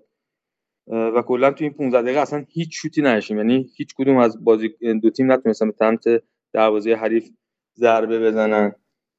دقیقه 30 تا 45 یعنی 15 دقیقه پایانی نیمه اولم. یه ذره بازی بهتر شده یعنی سرعت بازی یه ذره نسبت به 30 دقیقه اول بازی بهتر شده بود. یه ذره بازی جذاب شده بود. یه ذره درگیرانه تر شده بود. تعداد خطاها بیشتر شده بود. تو 30 دقیقه اول 4 تا خطا داشتیم. تو این 15 دقیقه آخر نیمه اول 6 تا خطا داشتیم. یه ذره کلا تمپوی بازی رفته بود بالا. دلیلش هم بود که لاتزیو داشت بهتر بازی می‌کرد. تمپو رو برده و بالا. و داشت سعی که خودش رو به دروازه ناپولی نزدیک کنه و موفق هم شد یه دو سه تا شوت بزنه که بازم هیچ کدوم تو چارچوب نبود. یعنی تا اینجا لاتزیو هیچ شوتی تو چارچوب نداشت با اینکه چهار تا زده بود و جالب این بود که ناپولی یه دونه فقط تو نیمه اول شوت نصف نیمه داشت که اونم خارج تا چارچوب بود. یعنی زیلینسکی شوت زد که توپ بلاک شد. و اگه بخوایم جمع بندی در مورد نیمه اول بازی بکنم نیمه اول بازی واقعا نیمه کسل کننده بود. مثلا ایکس جی که خلق شد برای لاتزیو 14 صدم بود برای ناپولی 5 صدم یعنی تقریبا و کلا ناپولی توی نیمه اول نظر هجومی تاکتیک خاصی نداشت فقط داشت توپ رو میچرخوند بیشتر مالک توپ بود ولی کلا برنامه برنامه خاصی برای اینکه چجوری خودشون به دروازه لاتزیو برسونن و موقعیت ایجاد کنن نداشتن. و در نهایت هم رأس دقیقه 45 45 و دقیقه دو ثانیه هم داور تو کشید. هیچ وقت اضافه ای هم تو نیمه دوم تو 15 دقیقه اول خیلی کوتاه گفتی نیمه اولو. تو نیمه دوم به غیر از چند دقیقه اولی که تو دست لاتزیو بود بقیهش کلا دست ناپولی بود. داشت مالکانه بازی می‌کرد. لاتزیو سعی کرد از دملا به گل برسه. سرعت بازی کلا نیمه اول بالاتر بود. یه ذره بازی قابل تحمل شده بود. و این سرعت بازی که بالا رفته بود باعث شده بود که کلا ش... خطا شدت بگیره و اورساتو بالاخره مجبور شد از کارت زردش استفاده کنه و تو این 15 دقیقه سهم هر کدوم از تیم‌ها یه کارت زرد بود ولی بازی همچنان کم موقعیت بود و اصلا تا اینجای بازی ما big chance نداشتیم. یعنی موقعیت خطرناکی که تو احساس کنی که احتمال گل شدنش هست و ما نمی‌دیدیم. یه گل هم اول نیمه دوم کاستیانوس زد یه سوپر گل زد که متاسفانه آفساید شد حیف شد. یعنی اگر اون توپ آفساید نبود قطعا یکی از کاندیدای بهترین گل فصل بود که با یه ضربه برگردون روی توپ ارسالی قطری که براش شده بود توپ رو با برگردون روی سر گلینی وارد دروازه که ولی خب آفساید اعلام شد دیگه. دقیقه 60 تا 75 همون روند 15 دقیقه اول نیمه دوم داشتیم. فقط با این تفاوت که یه دو سه تا موقعیت نصف, نصف نیمه تونستیم ببینیم. و بازی دیگه کاملا یه گله شده و خیلی حساس شده و با توجه به جایگاه دو تیم تو جدول و اینکه اگر می‌تونست ناپولی این بازی ببره تو جدول می‌رفت بالاتر از لاتزیو وای میستاد و توی دقایق آخر یعنی تو 15 دقیقه آخر وقتی تلف شدم چیزی خاصی نداشتیم. بازی سف سف تموم شد. تو 15 دقیقه آخر لاتزیو تیم برتر بود. چند تا موقعیت داشت ولی نتونست ضربه آخر رو بزنه. و در مجموع اگه بخوام یه جمعبندی بکنم کلا نیمه دوم نیمه بهتر نیمه اول بود ولی اونم خب خیلی نیمه جذابی نبود و ناپولی واقعا این بازی خوب نبود. یعنی مخصوصا تو حمله فقط توپ دستش بود هیچ کار خاصی نمی‌تونست بکنه.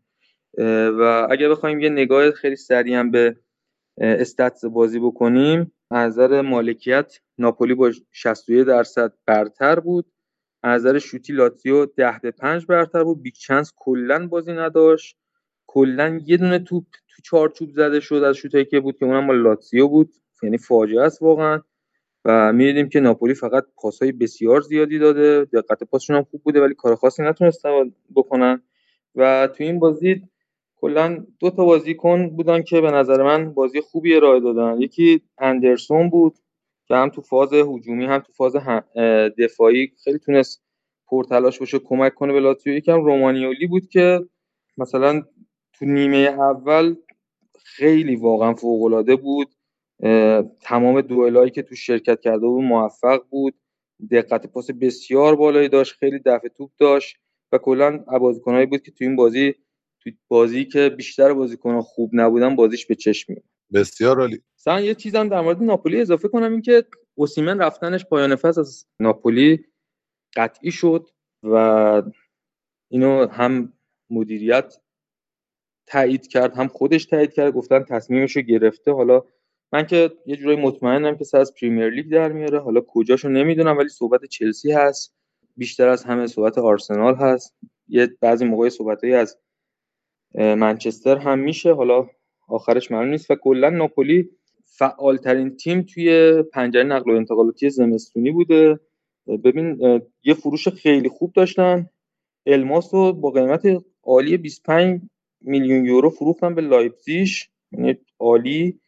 و یه بازیکن دیگه که گرفتن یه بازیکنی بود که من می‌گفتم که بازیکن سربیه به نام پوویچ یا پوپوویچ که خیلی تیم‌ها دنبالش بودن قرار بود میاد میلان ولی وقتی اومد مذاکره کرد مشکل خوردن. یعنی مبلغ درخواستی ایجنتش خیلی زیاد بود که در نهایت سر از ناپولی در بود درجام قرضش شد تا آخر فصل مونزا زربی هم دادن رفت مونزا.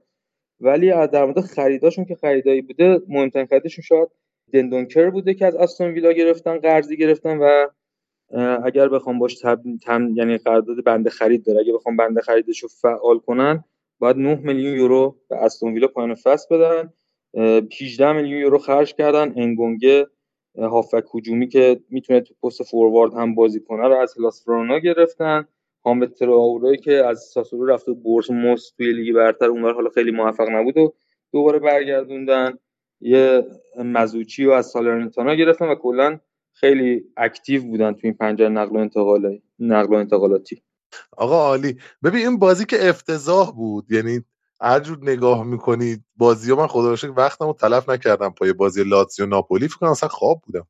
همچین داستانایی.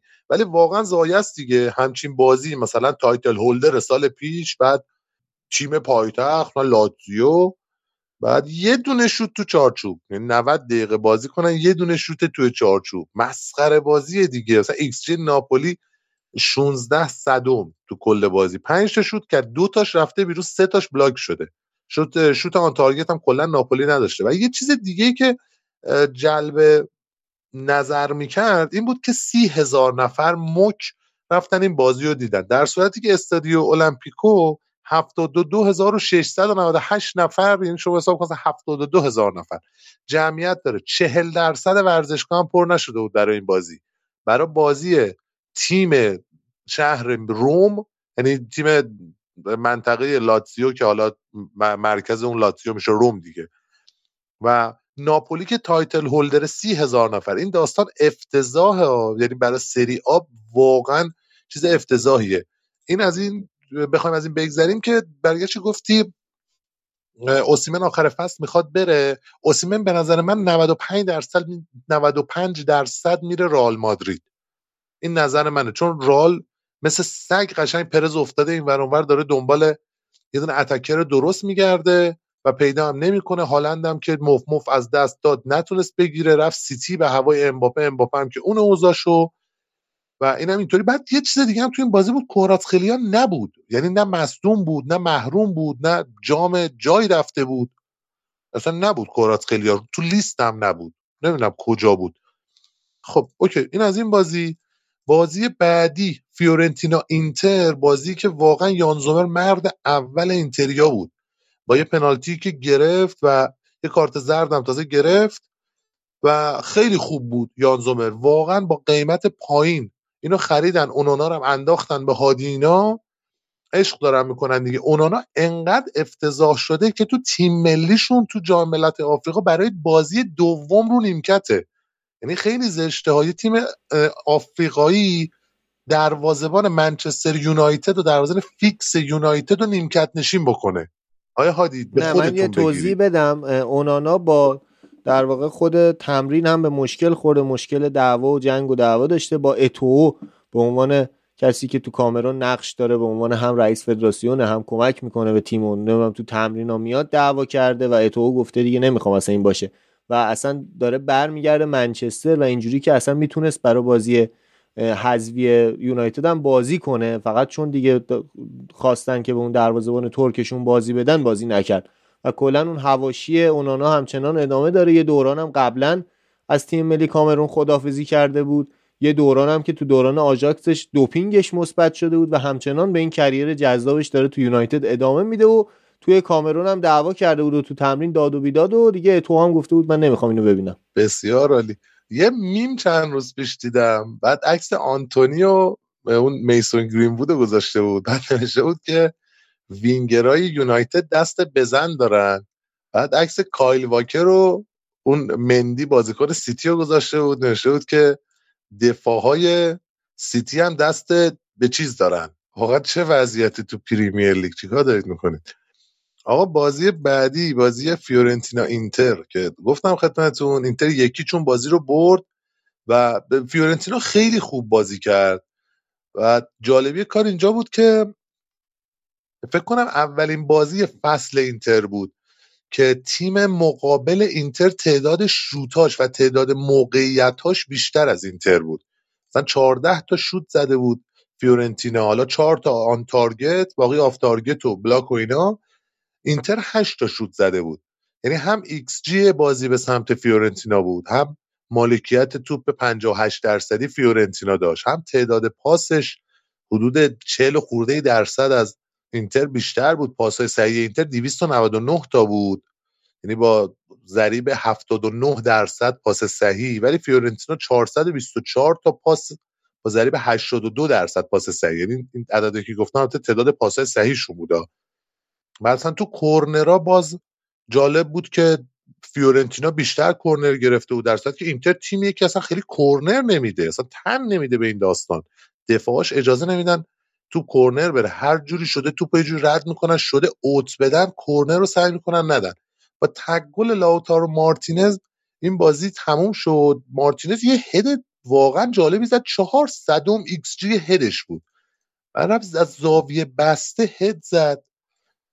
واقعا دمش گرم تیم بسیار آماده آماده دیگه. با اون روحیه که از سوپرکاپ هم اومده بود ادامه این روند بردهاش رو تداوم بخشید. در مورد این بازی صحبت می‌کنی فرید؟ دقیقا. من اولین نکته که باید بگم اینه که در واقع ایتالیانو که حالا سرمربی فیورنتیناس یکی از سرمربی خوبه. حالا در مورد میلان داشتیم اسمش آوردیم و اینا. و اینکه بالاخره مربیه که رو زمین بازی می‌کنه. 4 3 کاملا هولدینگی داره. کاملا می‌تونه رو زمین بازی رو بیاره جلو. آرتور ملو رو احیا کرده. بازیکنهای وینگر خوبی داره. و با توجه به اون فیورنتینایی که یکی دو سال پیش بود خیلی در و داغون شده بود خوب تونسته تیمو جمع کنه. ولی خب اینتر کارشو بلده از تک موقعیتاش به گل می‌رسه. اینتر اومده که تمام جام ها رو یعنی حداقل ایدش اینه که تمام جام ها رو بتونه کسب کنه حداقل داخلی رو. و خب با توجه به این کارهایی که داره می‌کنه اینتر خیلی سخته که امتیاز از دست بده. از کمترین موقعیتاش به گل می‌رسه و خب تو این بازی هم کاملا 3 منطقی با تاکتیک درست. البته که از نظر اسکواد و اینا به نظرم کاری که ایتالیانو می‌کنه کار خفنتریه. 4 3 که با توجه به اون اسکواد بوناونتورای سابق میلان و در واقع مسن شده داره برای این تیم بازی می‌کنه بازیکنی که هم وینگر هم به عنوان پست هشت به تیم کمک می‌کنه تو طراحی و بازی سازی و پاس ها خیلی نقش داره. اما 3 5 2 که بازی می‌کنن همچنان یه ذره تورام ضعف داره تو اینتر و یه ذره محو بازی در واقع مارتینز شده. مارتینز داره تمام کار رو انجام میده. اما فراتزی بازی کرده اصلانی به عنوان در واقع رجیستای تیم بازی کرده. اصلانی هم بازیکن خوبیه اتفاقا. اینم به عنوان یک بازیکنی که موقع نیاز میشه ازش استفاده کرد تا استراحت داد به بازیکنهای اصلی. میشه بهش فکر کرد. آگوستوی که همچنان به عنوان یک وینگ بک فوق العاده است. هرچند که به نظرم آگوستو نسبت به دیمارکو بازیکن تدافعی تریه یعنی اگه قرار باشه یک دفاع چهار نفره بچینی دیمارکو خیلی البی خوب یا فول بک خوبی نیست. ولی آگوستو بهتره. در واقع تو این بازی یه مقدار از سمت چپ حملاتشون کمتر شده بود. و از سمت راست حالا اشاره کردید که دارمیان اوضاع خوبی داره اما همچنان کندی دارمیان با توجه به سنش اذیتشون می‌کنه و توی این بازی به پاسای مستقیم رو آورده بودن. تو دفاع جمع می‌شدن در واقع میذاشتن تا فیورنتینا حمله می‌کرد و از اشتباهات فیورنتینا با کمترین پاس ممکن به خط حمله می‌رفتن و تونستن با یک ضربه همونجوری که گفتی با کمترین ایکس ممکن به گل برسن. هم میشه گفت یه زنگ خطری برای اینتره که هم در واقع جی بازیش اومده پایین موقعیت سازیش کم شده. هم میشه گفت که همچنان بلده که چجوری با کمترین موقعیت به نتیجه که می‌خواد برسه با توجه به اینکه الان نزدیکیم به مسابقات یک هشتم نهایی لیگ قهرمان اروپا خیلی هم فشار نمیاره. داره با کمترین نیروی ممکن بازی ها رو می‌بره و با توجه به مساوی یوونتوس توی سری هم شرایط خوبی داره. ولی همچنان من توی در مورد این بازی می‌خوام بیشتر در مورد فیورنتینا صحبت کنم. فیورنتینا که با 4 2 3 1 داره خوب پیش میره. البته که آقای ایتالیانو اولش 4 3 3 رو امتحان کرد و نشد و کم کم به سمت 4 2 3 1 رفت.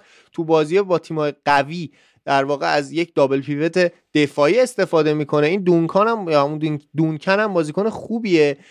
دو نفری کاملا جلوی دفاع رو میبندن و همون دو نفر یعنی آرتون مرو و دونکن هم می‌تونن تو پاسکاری به تیم کمک کنن.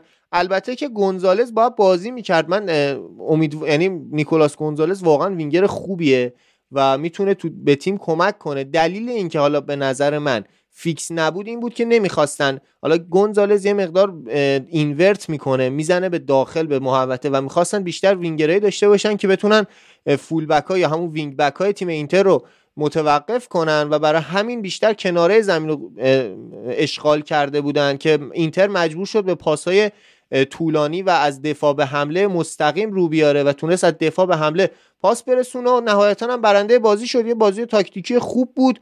دو تا تیم با دو تا تاکتیک متفاوت که برنده این بازی اینتر بود. البته که من فکر می‌کنم اگه یک بار دیگه این بازی انجام می‌شد باز هم همینقدر حساس می‌شد. یعنی ده بار دیگه هم با هم بازی می‌کردن. این دو تا تاکتیک اینجوریه که اینجوری نیست که یه نفر کاملا مطلق برنده این بازی بشه. اما به نظرم اینتر با کمترین شانس ممکن برنده شد. نکته خوبی اشاره کردی در مورد کورنرها. با توجه به اینکه وینگرها خیلی نزدیک به کنار زمین بازی می‌کردن سعی می‌کردن از دفاعای اینتر موقعیت بگیرن و هر موقع که می‌دیدن نمی‌تونن ازشون رد شن تبدیلش می‌کردن به کورنر و اوت و این توی فیورنتینا تیم حرکت جذابی بود و تونست یه مقداری فیورنتینا رو مالک بازی بکنه. بسیار عالی. عرض به حضور مبارکتون که یوونتوس من الان داشتم اسکواد فیورنتینا میدم یادم افتاد. رفته دنبال بوناونتورا بازیکن در از کاپیتان فیورنتینا رو می‌خواد بخره. نمی‌دونم می‌خواد چیکار کنه بازیکن 35 ساله رو. به کجاش؟ 34 سالشه. به کجاش می‌خواد بکنه دقیقا بازیکن 34 ساله؟ بعد left wing ه این آدم. ولی رفته دنبالش دیگه. الان صحبت از اینه که بگیرنش. مثلا دیده بودن چند فصل دیگه از اینا بازیکن نخریدن. ما الان left wing اصلیمون که کیزا از همینا خریدیم یه روزی. مثلا ولاهوویچ که الان مهمترین بازیکن تیممون از همینا خریدیم. دیده بازیکن خوب فعلا فیورنتینا نداره گفته حالا بذار یه دونه وینگر دیگه ازشون بگیریم. یکم اینا رو فلجتر بکنیم. کاپیتانشون هم دست گذاشتن روش. ولی در حد صحبت و یه سری لینک خیلی شله. من فکر نکنم اتفاق بیفته. ولی خب صحبتش هست. در مورد این بازی صحبتی ندارید بریم سراغ بازی یوونتوس. من من یه چیزایی به صحبت فرید اضافه کنم. یکی اینکه به نظر من ایتالیانو یه اشتباهی که توی این بازی کرد توی چیدمان اون چهار نفر جلوش بود. با توجه به اینکه همونطور که فرید هم داشت می‌گفت کلا داشت wing play بازی می‌کرد. خیلی بهتر بود اگه بوناونتورا رو به جای اینکه به عنوان لفت وینگر بازی بده پشت مهاجم هدف قرار می‌داد. و بلتران رو می‌برد جلو انزولا رو به عنوان وینگر ازش استفاده می‌کرد و می‌تونست از قابلیت های شودزنی پاسوری و بازیسازی بوناونتورا که این فصل هم خیلی خوب بوده تو این سن بهتر استفاده کنه و همچنین که با توجه به اینکه بوناونتورا سرعت خیلی بالایی هم نداره اگه به عنوان یه وینگر خیلی نمی‌تونست خوب ایفای نقش کنه. یکی از چیزهای دیگه که کلا تو این بازی مثلا تو نیمه اول به چشم من اومد نقش دی‌فرای به عنوان یه لیدر تو خط دفاعی سه نفره اینتر بود. با آگاهی محیطی بسیار بالا. کلا حواسش همیشه به دو نفر دیگه بود. به موقع خط دفاعی رو می‌برد جلو برای آفساید گیری. و اصلا اینکه خط آفساید پر نشه به موقع خط دفاعی رو می عقب. و بیشترین دوئل هم تو این بازی برد. هفت دوئل برد.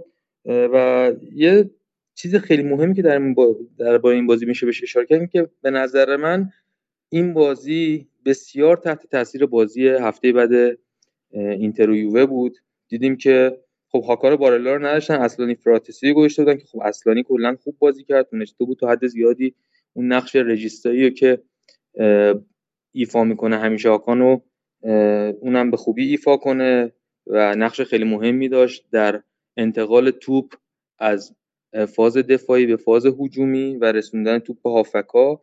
دیدیم که آچربی و دیمارکو رو هم استراحت داد. شاید اگر یووه بازی قبلش که حالا در صحبت می‌کنیم برده بود این ریسک رو نمی‌کرد که این دوتا رو هم بذاره بیرون. و یه نکته دیگه این که می‌دونیم که اولا که بازیکنهای اصلیشو زود از زمین کشید بیرون. تورام لوتارا اینا رو تا آخر تو بازی نگه نداشت. و خیلی مراقب بود که بازیکناش اخراج نشن یا پنج کارت نشن. مثلا دیدیم تا هاوارد کار کشیدش بیرون یا در مورد باستونی هم همینطور بیسکو آورد تو.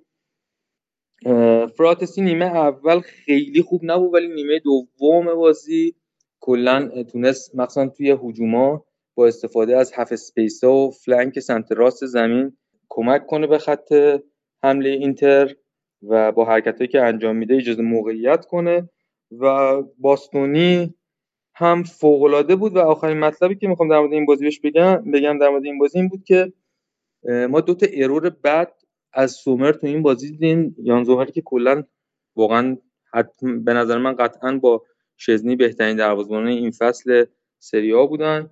یه بار که همون اول بازی یه پاس اشتباه داد اومد پاور رو صاحب توپ بکنه توپ رو لو داد نزدیک کار دستشون بده که انزولا تو آفساید توپش رسید و موقعیت از دست رفت و یه دونم که سر اون پنالتی که دادن که فیورنتینا گل نداد و واقعا چه هفته عجیب غریبی بود. اگه اون پنالتی گل شده بود الان داستان خیلی فرق می‌کرد. وقتی خروج کرد می‌خواست توپو مش کنه اشتباهی سر انزولا رو به جای توپ مش کرد. ولی خب اون پنالتی رو که با گرفتن پنالتی جبران کرد. البته گونزالز هم ضربش خیلی بد زد و اون یکی موقعیتا به خیر گذاشت. و تو این بازی هم چند بار و به خوبی دروازه اینتر رو نجات داد. و یه نکته دیگه هم که لوتارا با گلی که تو این بازی زد همراه با ایکاردی به بهترین گلزن آرژانتینی تاریخ اینتر تبدیل شد. تا حالا 124 تا گل زده. البته ایکاردی تو 219 تا بازی این تعداد گل زده و لوتارو تو 266 تا بازی ولی قطعا لوتارو بازم گل می‌زنه و ردش می‌کنه. و یه نکته دیگه هم که می‌خواستم اشاره کنم میخیتاریان اصلا تو این بازی خوب نبود. 12 تا دوئل تو شرکت هر یعنی 12 تا دوئلی که تو شرکت کرد و باخت. و من فکر می‌کنم که عدم حضور هاکام و بارلا کاملا تاثیرش رو روی بازی میخیتاریان هم گذاشته بود. و من فکر کنم کم کم اینتر قطعا باید به عنوان یه جایگزین خوب براش باشه و یه صحبت کوچیکی هم در مورد عملکرد خط دفاعی اینتر تو این فصل بکنم که فوق العاده بوده خط دفاعی اینتر تو این فصل. اولا که کمترین میانگین گل خورده تو هر بازی تو پنج لیگ معتبر اروپا دارن. اینتر بهترین بوده با 48 صدم نیس با 58 صدم دوم و جالب اینکه یووه با 59 صدم سوم رئال و در رتبه چهارم لیورکوزن لیلن. یه نکته جالب دیگه هم هست که اینتر تو این فصل بین دقایق 75 تا 90 یعنی دقیقه یک تا 15 یعنی 15 دقیقه ابتدایی و انتهای بازی تا حالا گل نخورده تو این فصل. و می‌بینیم که تو اون 15 دقیقه آخر 14 تا گل زده که بیشترین تعداد گل توی اگه بخوایم بازی به 6 تا 15 دقیقه تقسیم کنیم بیشترین تعداد گل یعنی 28 درصد گلاشو توی 15 دقیقه آخر بازی زده. و باستونی هم که تو این بازی فوق العاده بود یعنی خیلی خوب کار کرد و همین دیگه. خب حالا بعد از این بازی برسیم به بازی یوونتوس امپولی. بازی که توی تورین یک یک بود و نتیجه افتضاحی که قبل از دربی ایتالیا واسه یوونتوس پیش اومد و یه نمکی بخشید به اون داستان دزد پلیس بازی که آلگری داشت ازش صحبت می‌کرد و واقعا امپولی به نفع اینتر کمک کرد. حالا در مورد این بازی بخوام خیلی کوتاه جمع بندیش بکنم چون واقعا چیز خاصی نداره دیگه. سر اون داستان خطای دقیقه 14 میلیک که یه خطای بسیار بچگونه بعد بیجا بسیار بیجا. یعنی رو دایره وسط زمین تو چه دلیلی داره یکی رو بزنی اینجوری که یک بخوای کارت قرمز بگیری؟ که اول بازی یعنی اولش داور کارت زرد داد بعد رفت وی ای آر کارتشو قرمز کرد میلیک اخراج شد. همون ثانیه من گفتم خب رفتیم بالا درخت دیگه با این وضعیت. ده نفره یه حالت تعویز تاکتیک هم که خب نداره آلگری دیگه سه پنج دوه میشه سه پنج یک که همون هم موند دیگه. سه پنج یک موند و یه داستانی که هست داستان از این قراره که خیلی صحنه ها بود. مثلا تو دربی دیتالیا قبلی کیزا رو همینجوری زدن تو مچش. بعد مثلا خطا هم نگرفت داور. مثلا اینجا اون زرنگه بازیکن امپولی هم بود دیگه. افتاد رو زمین انقدر بلند نشد تا دیگه وی آر یه چیزی به داور گفتن و از اتاق وی آر اینم رفت چک کرد و میلیک اخراج شد و تا قبل از اخراج میلیک اون 13 14 دقیقه رو خیلی یوونتوس داشت خوب و روون و بالا بازی می‌کرد. جوری که من گفتم سه هیچ چهار هیچ شاید ببره. مثلا وستو مکنی عالی بود که پاشم پیچ خورد مثلا دقیقه 20 اصلا وستو مکنی هم دیگه تعطیل شد تو بازی. بعد عرض حضور برکتون که نیمه دوم ولاویچ دقیقه 50 یه گلی زد. گل بسیار زیبایی هم بود. و بعد از اون یه مقداری یوونتوس اوضاش بهتر شد. و ولی من انتظار داشتم قبل از اینکه اصلا نیمه دوم بخواد شروع بشه یعنی در همون یا دقیقه مثلا سی یه تعویزی بکنه آلگری فکری بکنه این سه پنج یک رو یا اینکه لاقل انتظار داشتم که اول نیمه دوم یارو یه کاری بکنه. که دیدم نه اصلا هیچی هیچ کنه تعویزی انجام نشد. دقیقه 50 که ولاویچ گل زد باز هم کاری نکرد.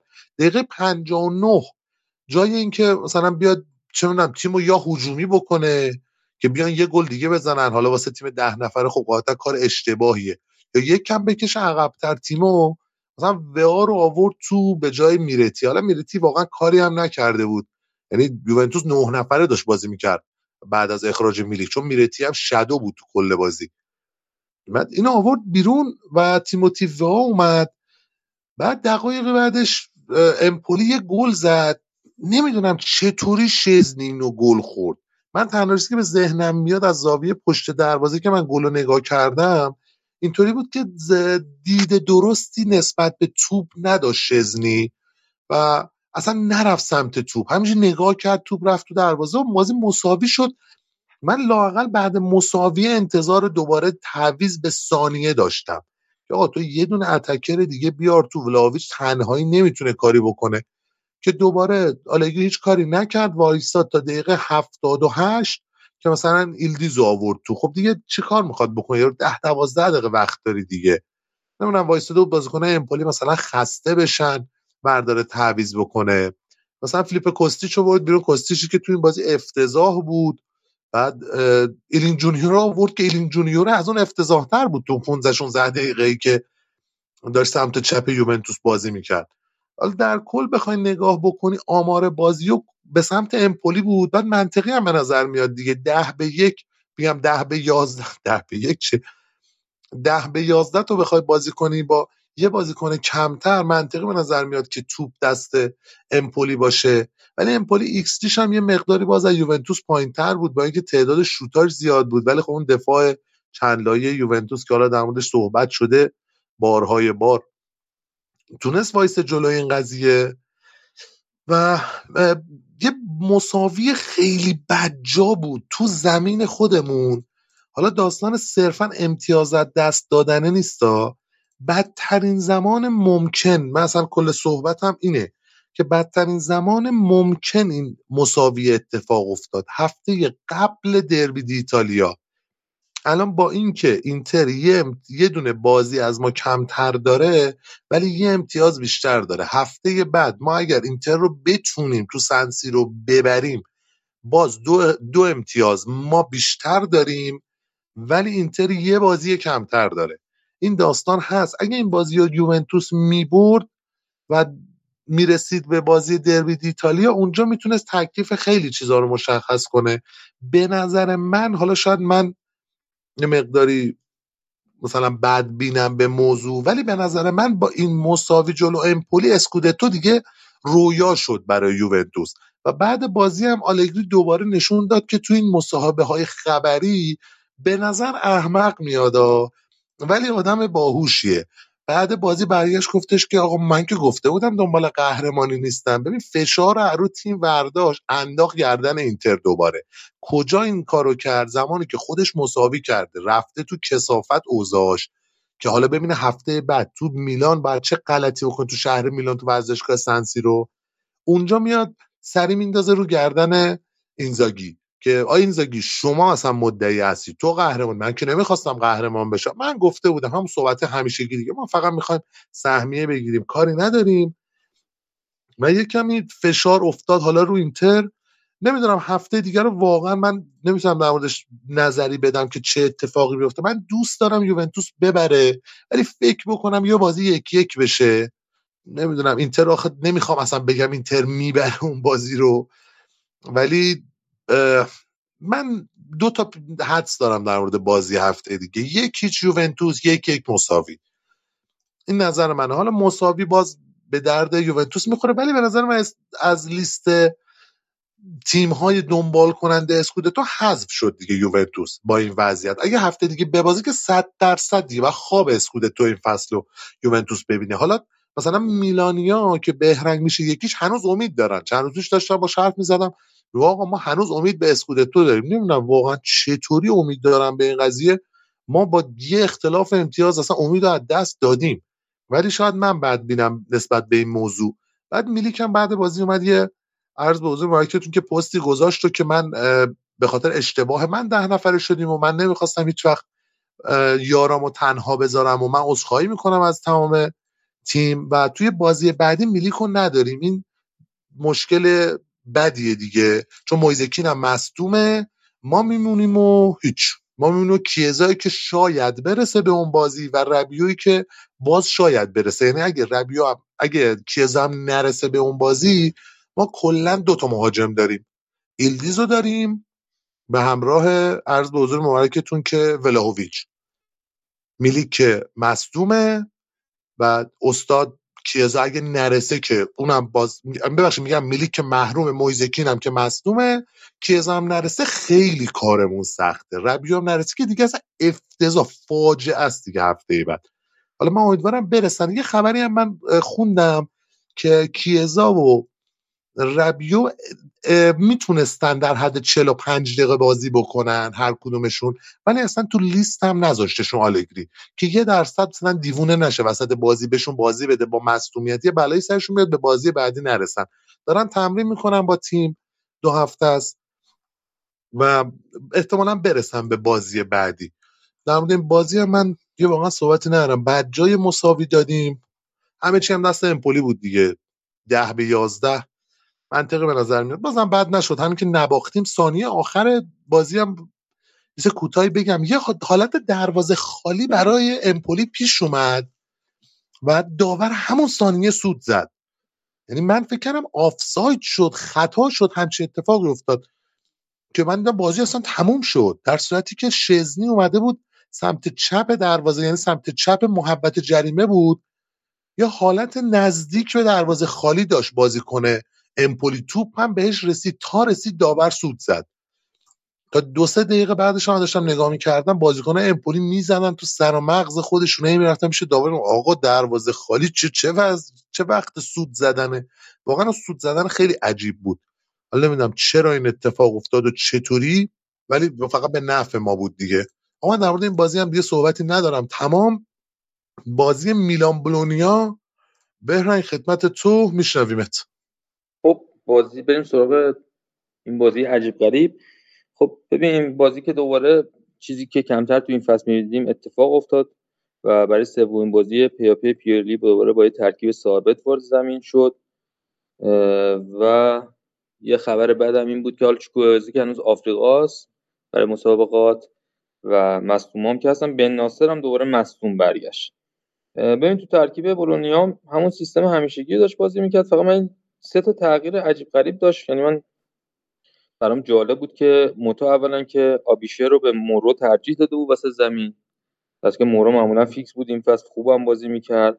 و عجیب ترینش این بود که اومده بود تو سمت دفاع راست از دیسیلوستری 35 ساله استفاده کرده بود. گوشته بود شروع لیاو در که لوکومی رو نیمکت داشت. آخره بازی هم دقیقه 82 اووردش تو. حالا چرا از اول به اون بازی نداده عجیب بود و دیدیم که به عنوان بازیکن اون ستای جلوی پشت زیرکس سمت راست و فابیان استفاده کرد در که اورسولینی که بازیکن خوبی بولونیا تو این فصل بوده رو رو نیمکت داشت. فابیانی که معمولا ما وسط زمین میدیدیمش ولی این بازی تو پست جدید داشت ازش بازی می‌گرفت.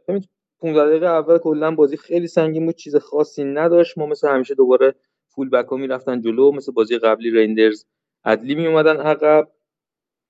و همون اتفاقا داشت تکرار می‌شد. بولونیام داشت موقع دفاع جمع می‌شد تو زمین خودش و ما کلا جلوی تیمایی که جمع میشن یه مقدار به مشکل می‌خوریم. برای اینکه ما wing play بازی می‌کنیم و یکی از تاکتیکایی که خیلی ازش استفاده می‌کنیم روی حرکت های پلیسیچ و لیاو و دو تا فول بک حالا تئو فلورنزی یا کالابریا. ولی وقتی تیم مقابلمون جمع میشه کلا فضاها محدودتر میشه و این کار ما رو برای رسیدن به دروازه به مشکل میندازه. و یه چیزی دیگه هم که هست کلا دوباره دیدیم که موقعی که بولونیا صاحب توپ بود میلان داشت از همون سیستم 5 0 5 بازی می‌کرد. یعنی 5 نفر می‌رفتن جلو سعی می‌کردن که اصلا نذارن بولونیا بازی سازی کنه 5 نفر عقب میموندن. ولی خب این سیستم حالا من که باش مشکل که دارم ولی احتیاج به این داره که 5 نفر جلو دوندگی زیادی داشته باشن. ولی ما سه نفرمون یعنی لیا و پولیسیچ جیرو خیلی قابلیت پرس کردن و اینا ندارن. لیاو که اصلا پرس نمی‌کنه.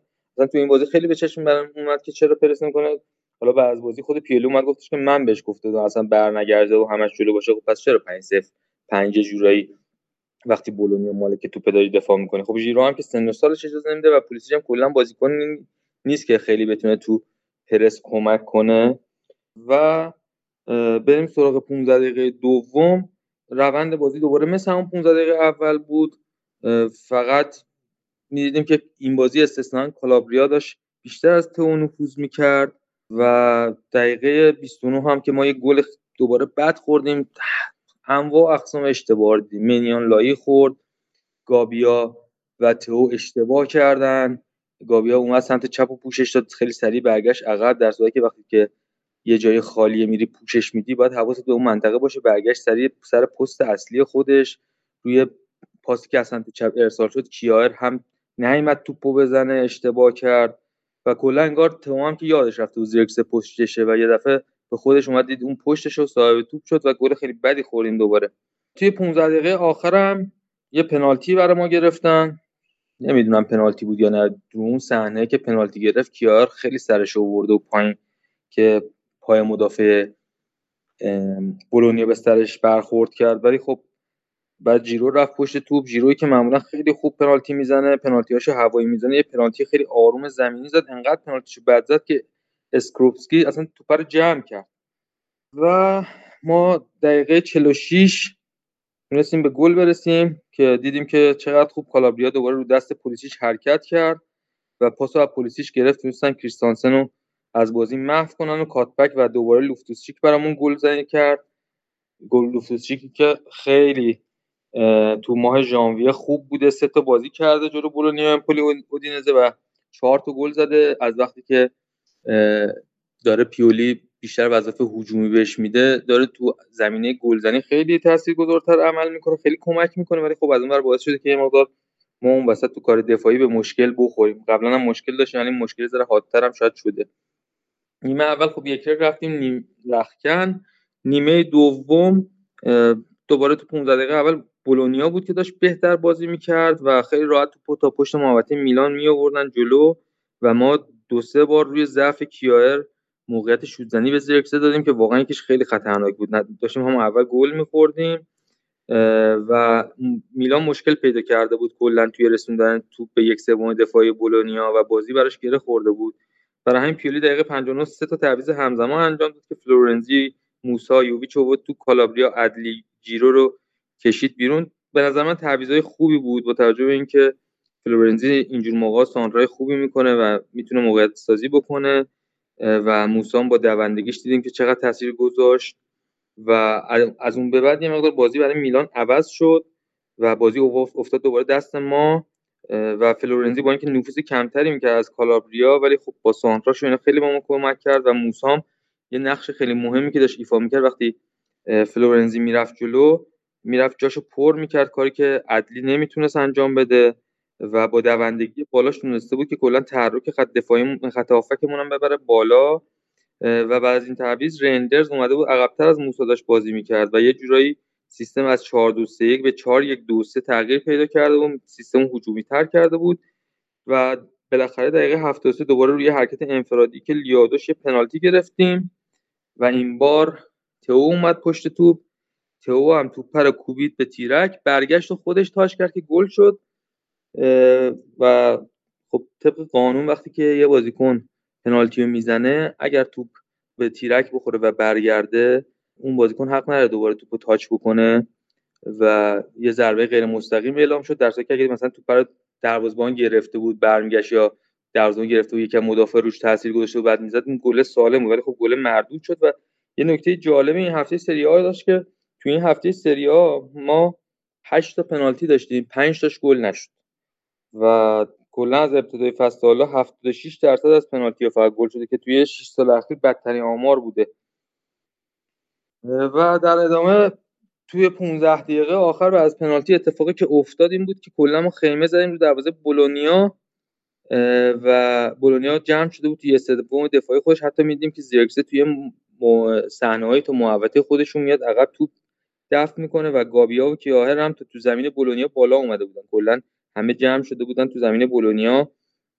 و دقیقه 83 تونستیم گل مساوی و تقریبا مشابه گل اول بزنیم. فقط این دفعه فلورنزی به جای سان... cut back سانتر کرد که چه سری زد. دوباره لوفتوسچیک یه گل دیگه هم تو این بازی برامون زد. انقدر ضربه محکم بود که با اینکه خورد به دست اسکروپسکی ولی توپ رو نتونست بگیره و توپ رفت تو گل و در نهایت دقیقه 91 دوباره بازی به تصادفی کشیده شد. نتونستیم نتیجه رو حفظ کنیم و دوباره تو این صحنه متاسفانه تو دریپ خورد خیلی راحت و باعث شد که ما گل بخوریم و دوباره یه دو امتیاز از دست دادیم. یه تعویزی هم کرد.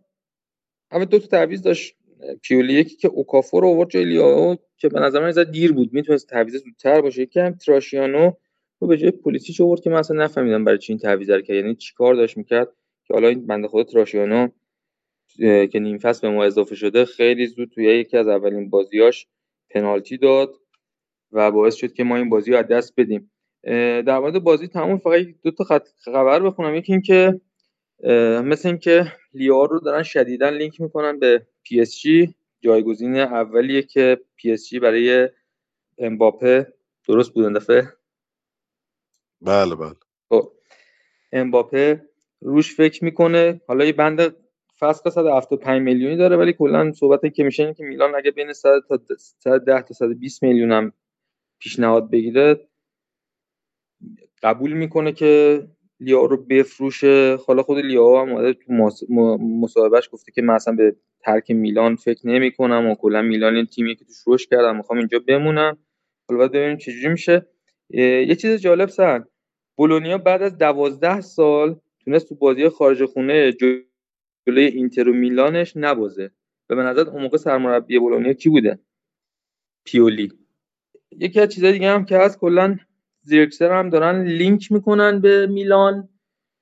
بولونیا یک تگ 50 60 میلیون یورویی روش زده. حالا میلان داره فکر می‌کنه که اگه بشه با توجه به اینکه احتمالاً آتالانتا قرارداد دیکتلارا رو قطعی می‌کنه یه 22 میلیونی ما ورودی خواهیم داشت می‌خواد این پوله رو به اضافه سال ماکرز پیشنهاد بده به بولونیا که الان قرضی داره تو بولونیا بازی می‌کنه. ولی من فکر نمی کنم که ما بتونیم زیرکسر جذب کنیم و قطعا تیمایی که دست و بالشون از نظر بودجه باز قطعا این بازیکن‌ها رو می‌گیرن. و دیگه همین دیگه اتفاق. آها یه چیز دیگه هم فقط بگم که دیگه تالارم یه مصاحبه خیلی عجیب غریبی کرده بود که من فکر کنم با این مصاحبه که که کلا پروندهش رو برای بازگشت به میلان همین برای همیشه بس قطعا که من فکر می‌کنم قراردادش قطعی می‌کنه آتالانتا. ولی اومده و گفته که آره من تو پیراهن نمی‌دونم آبی و مشکی خیلی راحت ترم و خوشحال ترم نسبت پیراهن قرمز و مشکی. واقعا یه ذره انصاف نبود. حالا عملکردش هم خیلی خوب شد تو نه بازی آخرش. الان برای آتالانتا 5 تا گل داده 5 تا پاس گل داده. ولی واقعا ما یه سال پاش وایسادیم 40 تا بازی بهش داد پیولی فصل پیش. در که فقط یه پاس گل داد نه گل زد. اصلا کلا ما رو خیلی کلافه کرده بود.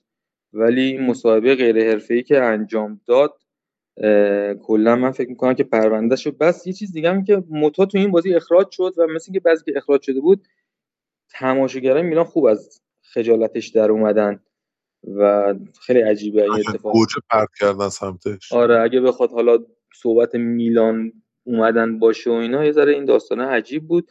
اگر موتا بیاد میلان شاید بتونه زیرکسر رو با خودش بره. در غیر زیرکسر من فکر می‌کنم که فصل دیگه تو سری آ نمیبینیمش. بسیار عالی. من یه چیزی بگم. جا مونده بود از سر بازی یوونتوس. یوونتوس 90 سال بود که شیشتا بازی اول فصلش رو نه سالش رو یعنی در سال جدید شیشتا بازی اول این تعداد گل نزده بود. 90 سال یعنی به این چیز نرسیده بود خب اوکی.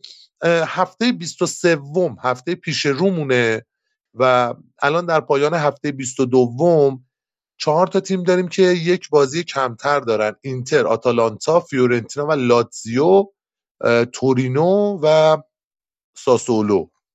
چرا؟ 6 تا تیم شد. 8 تا تیمن در اصل. آره 8 تا تیمن که یه بازی کمتر دارن چون چهار تا بازی برقرار نبود دیگه یعنی برگزار نشد.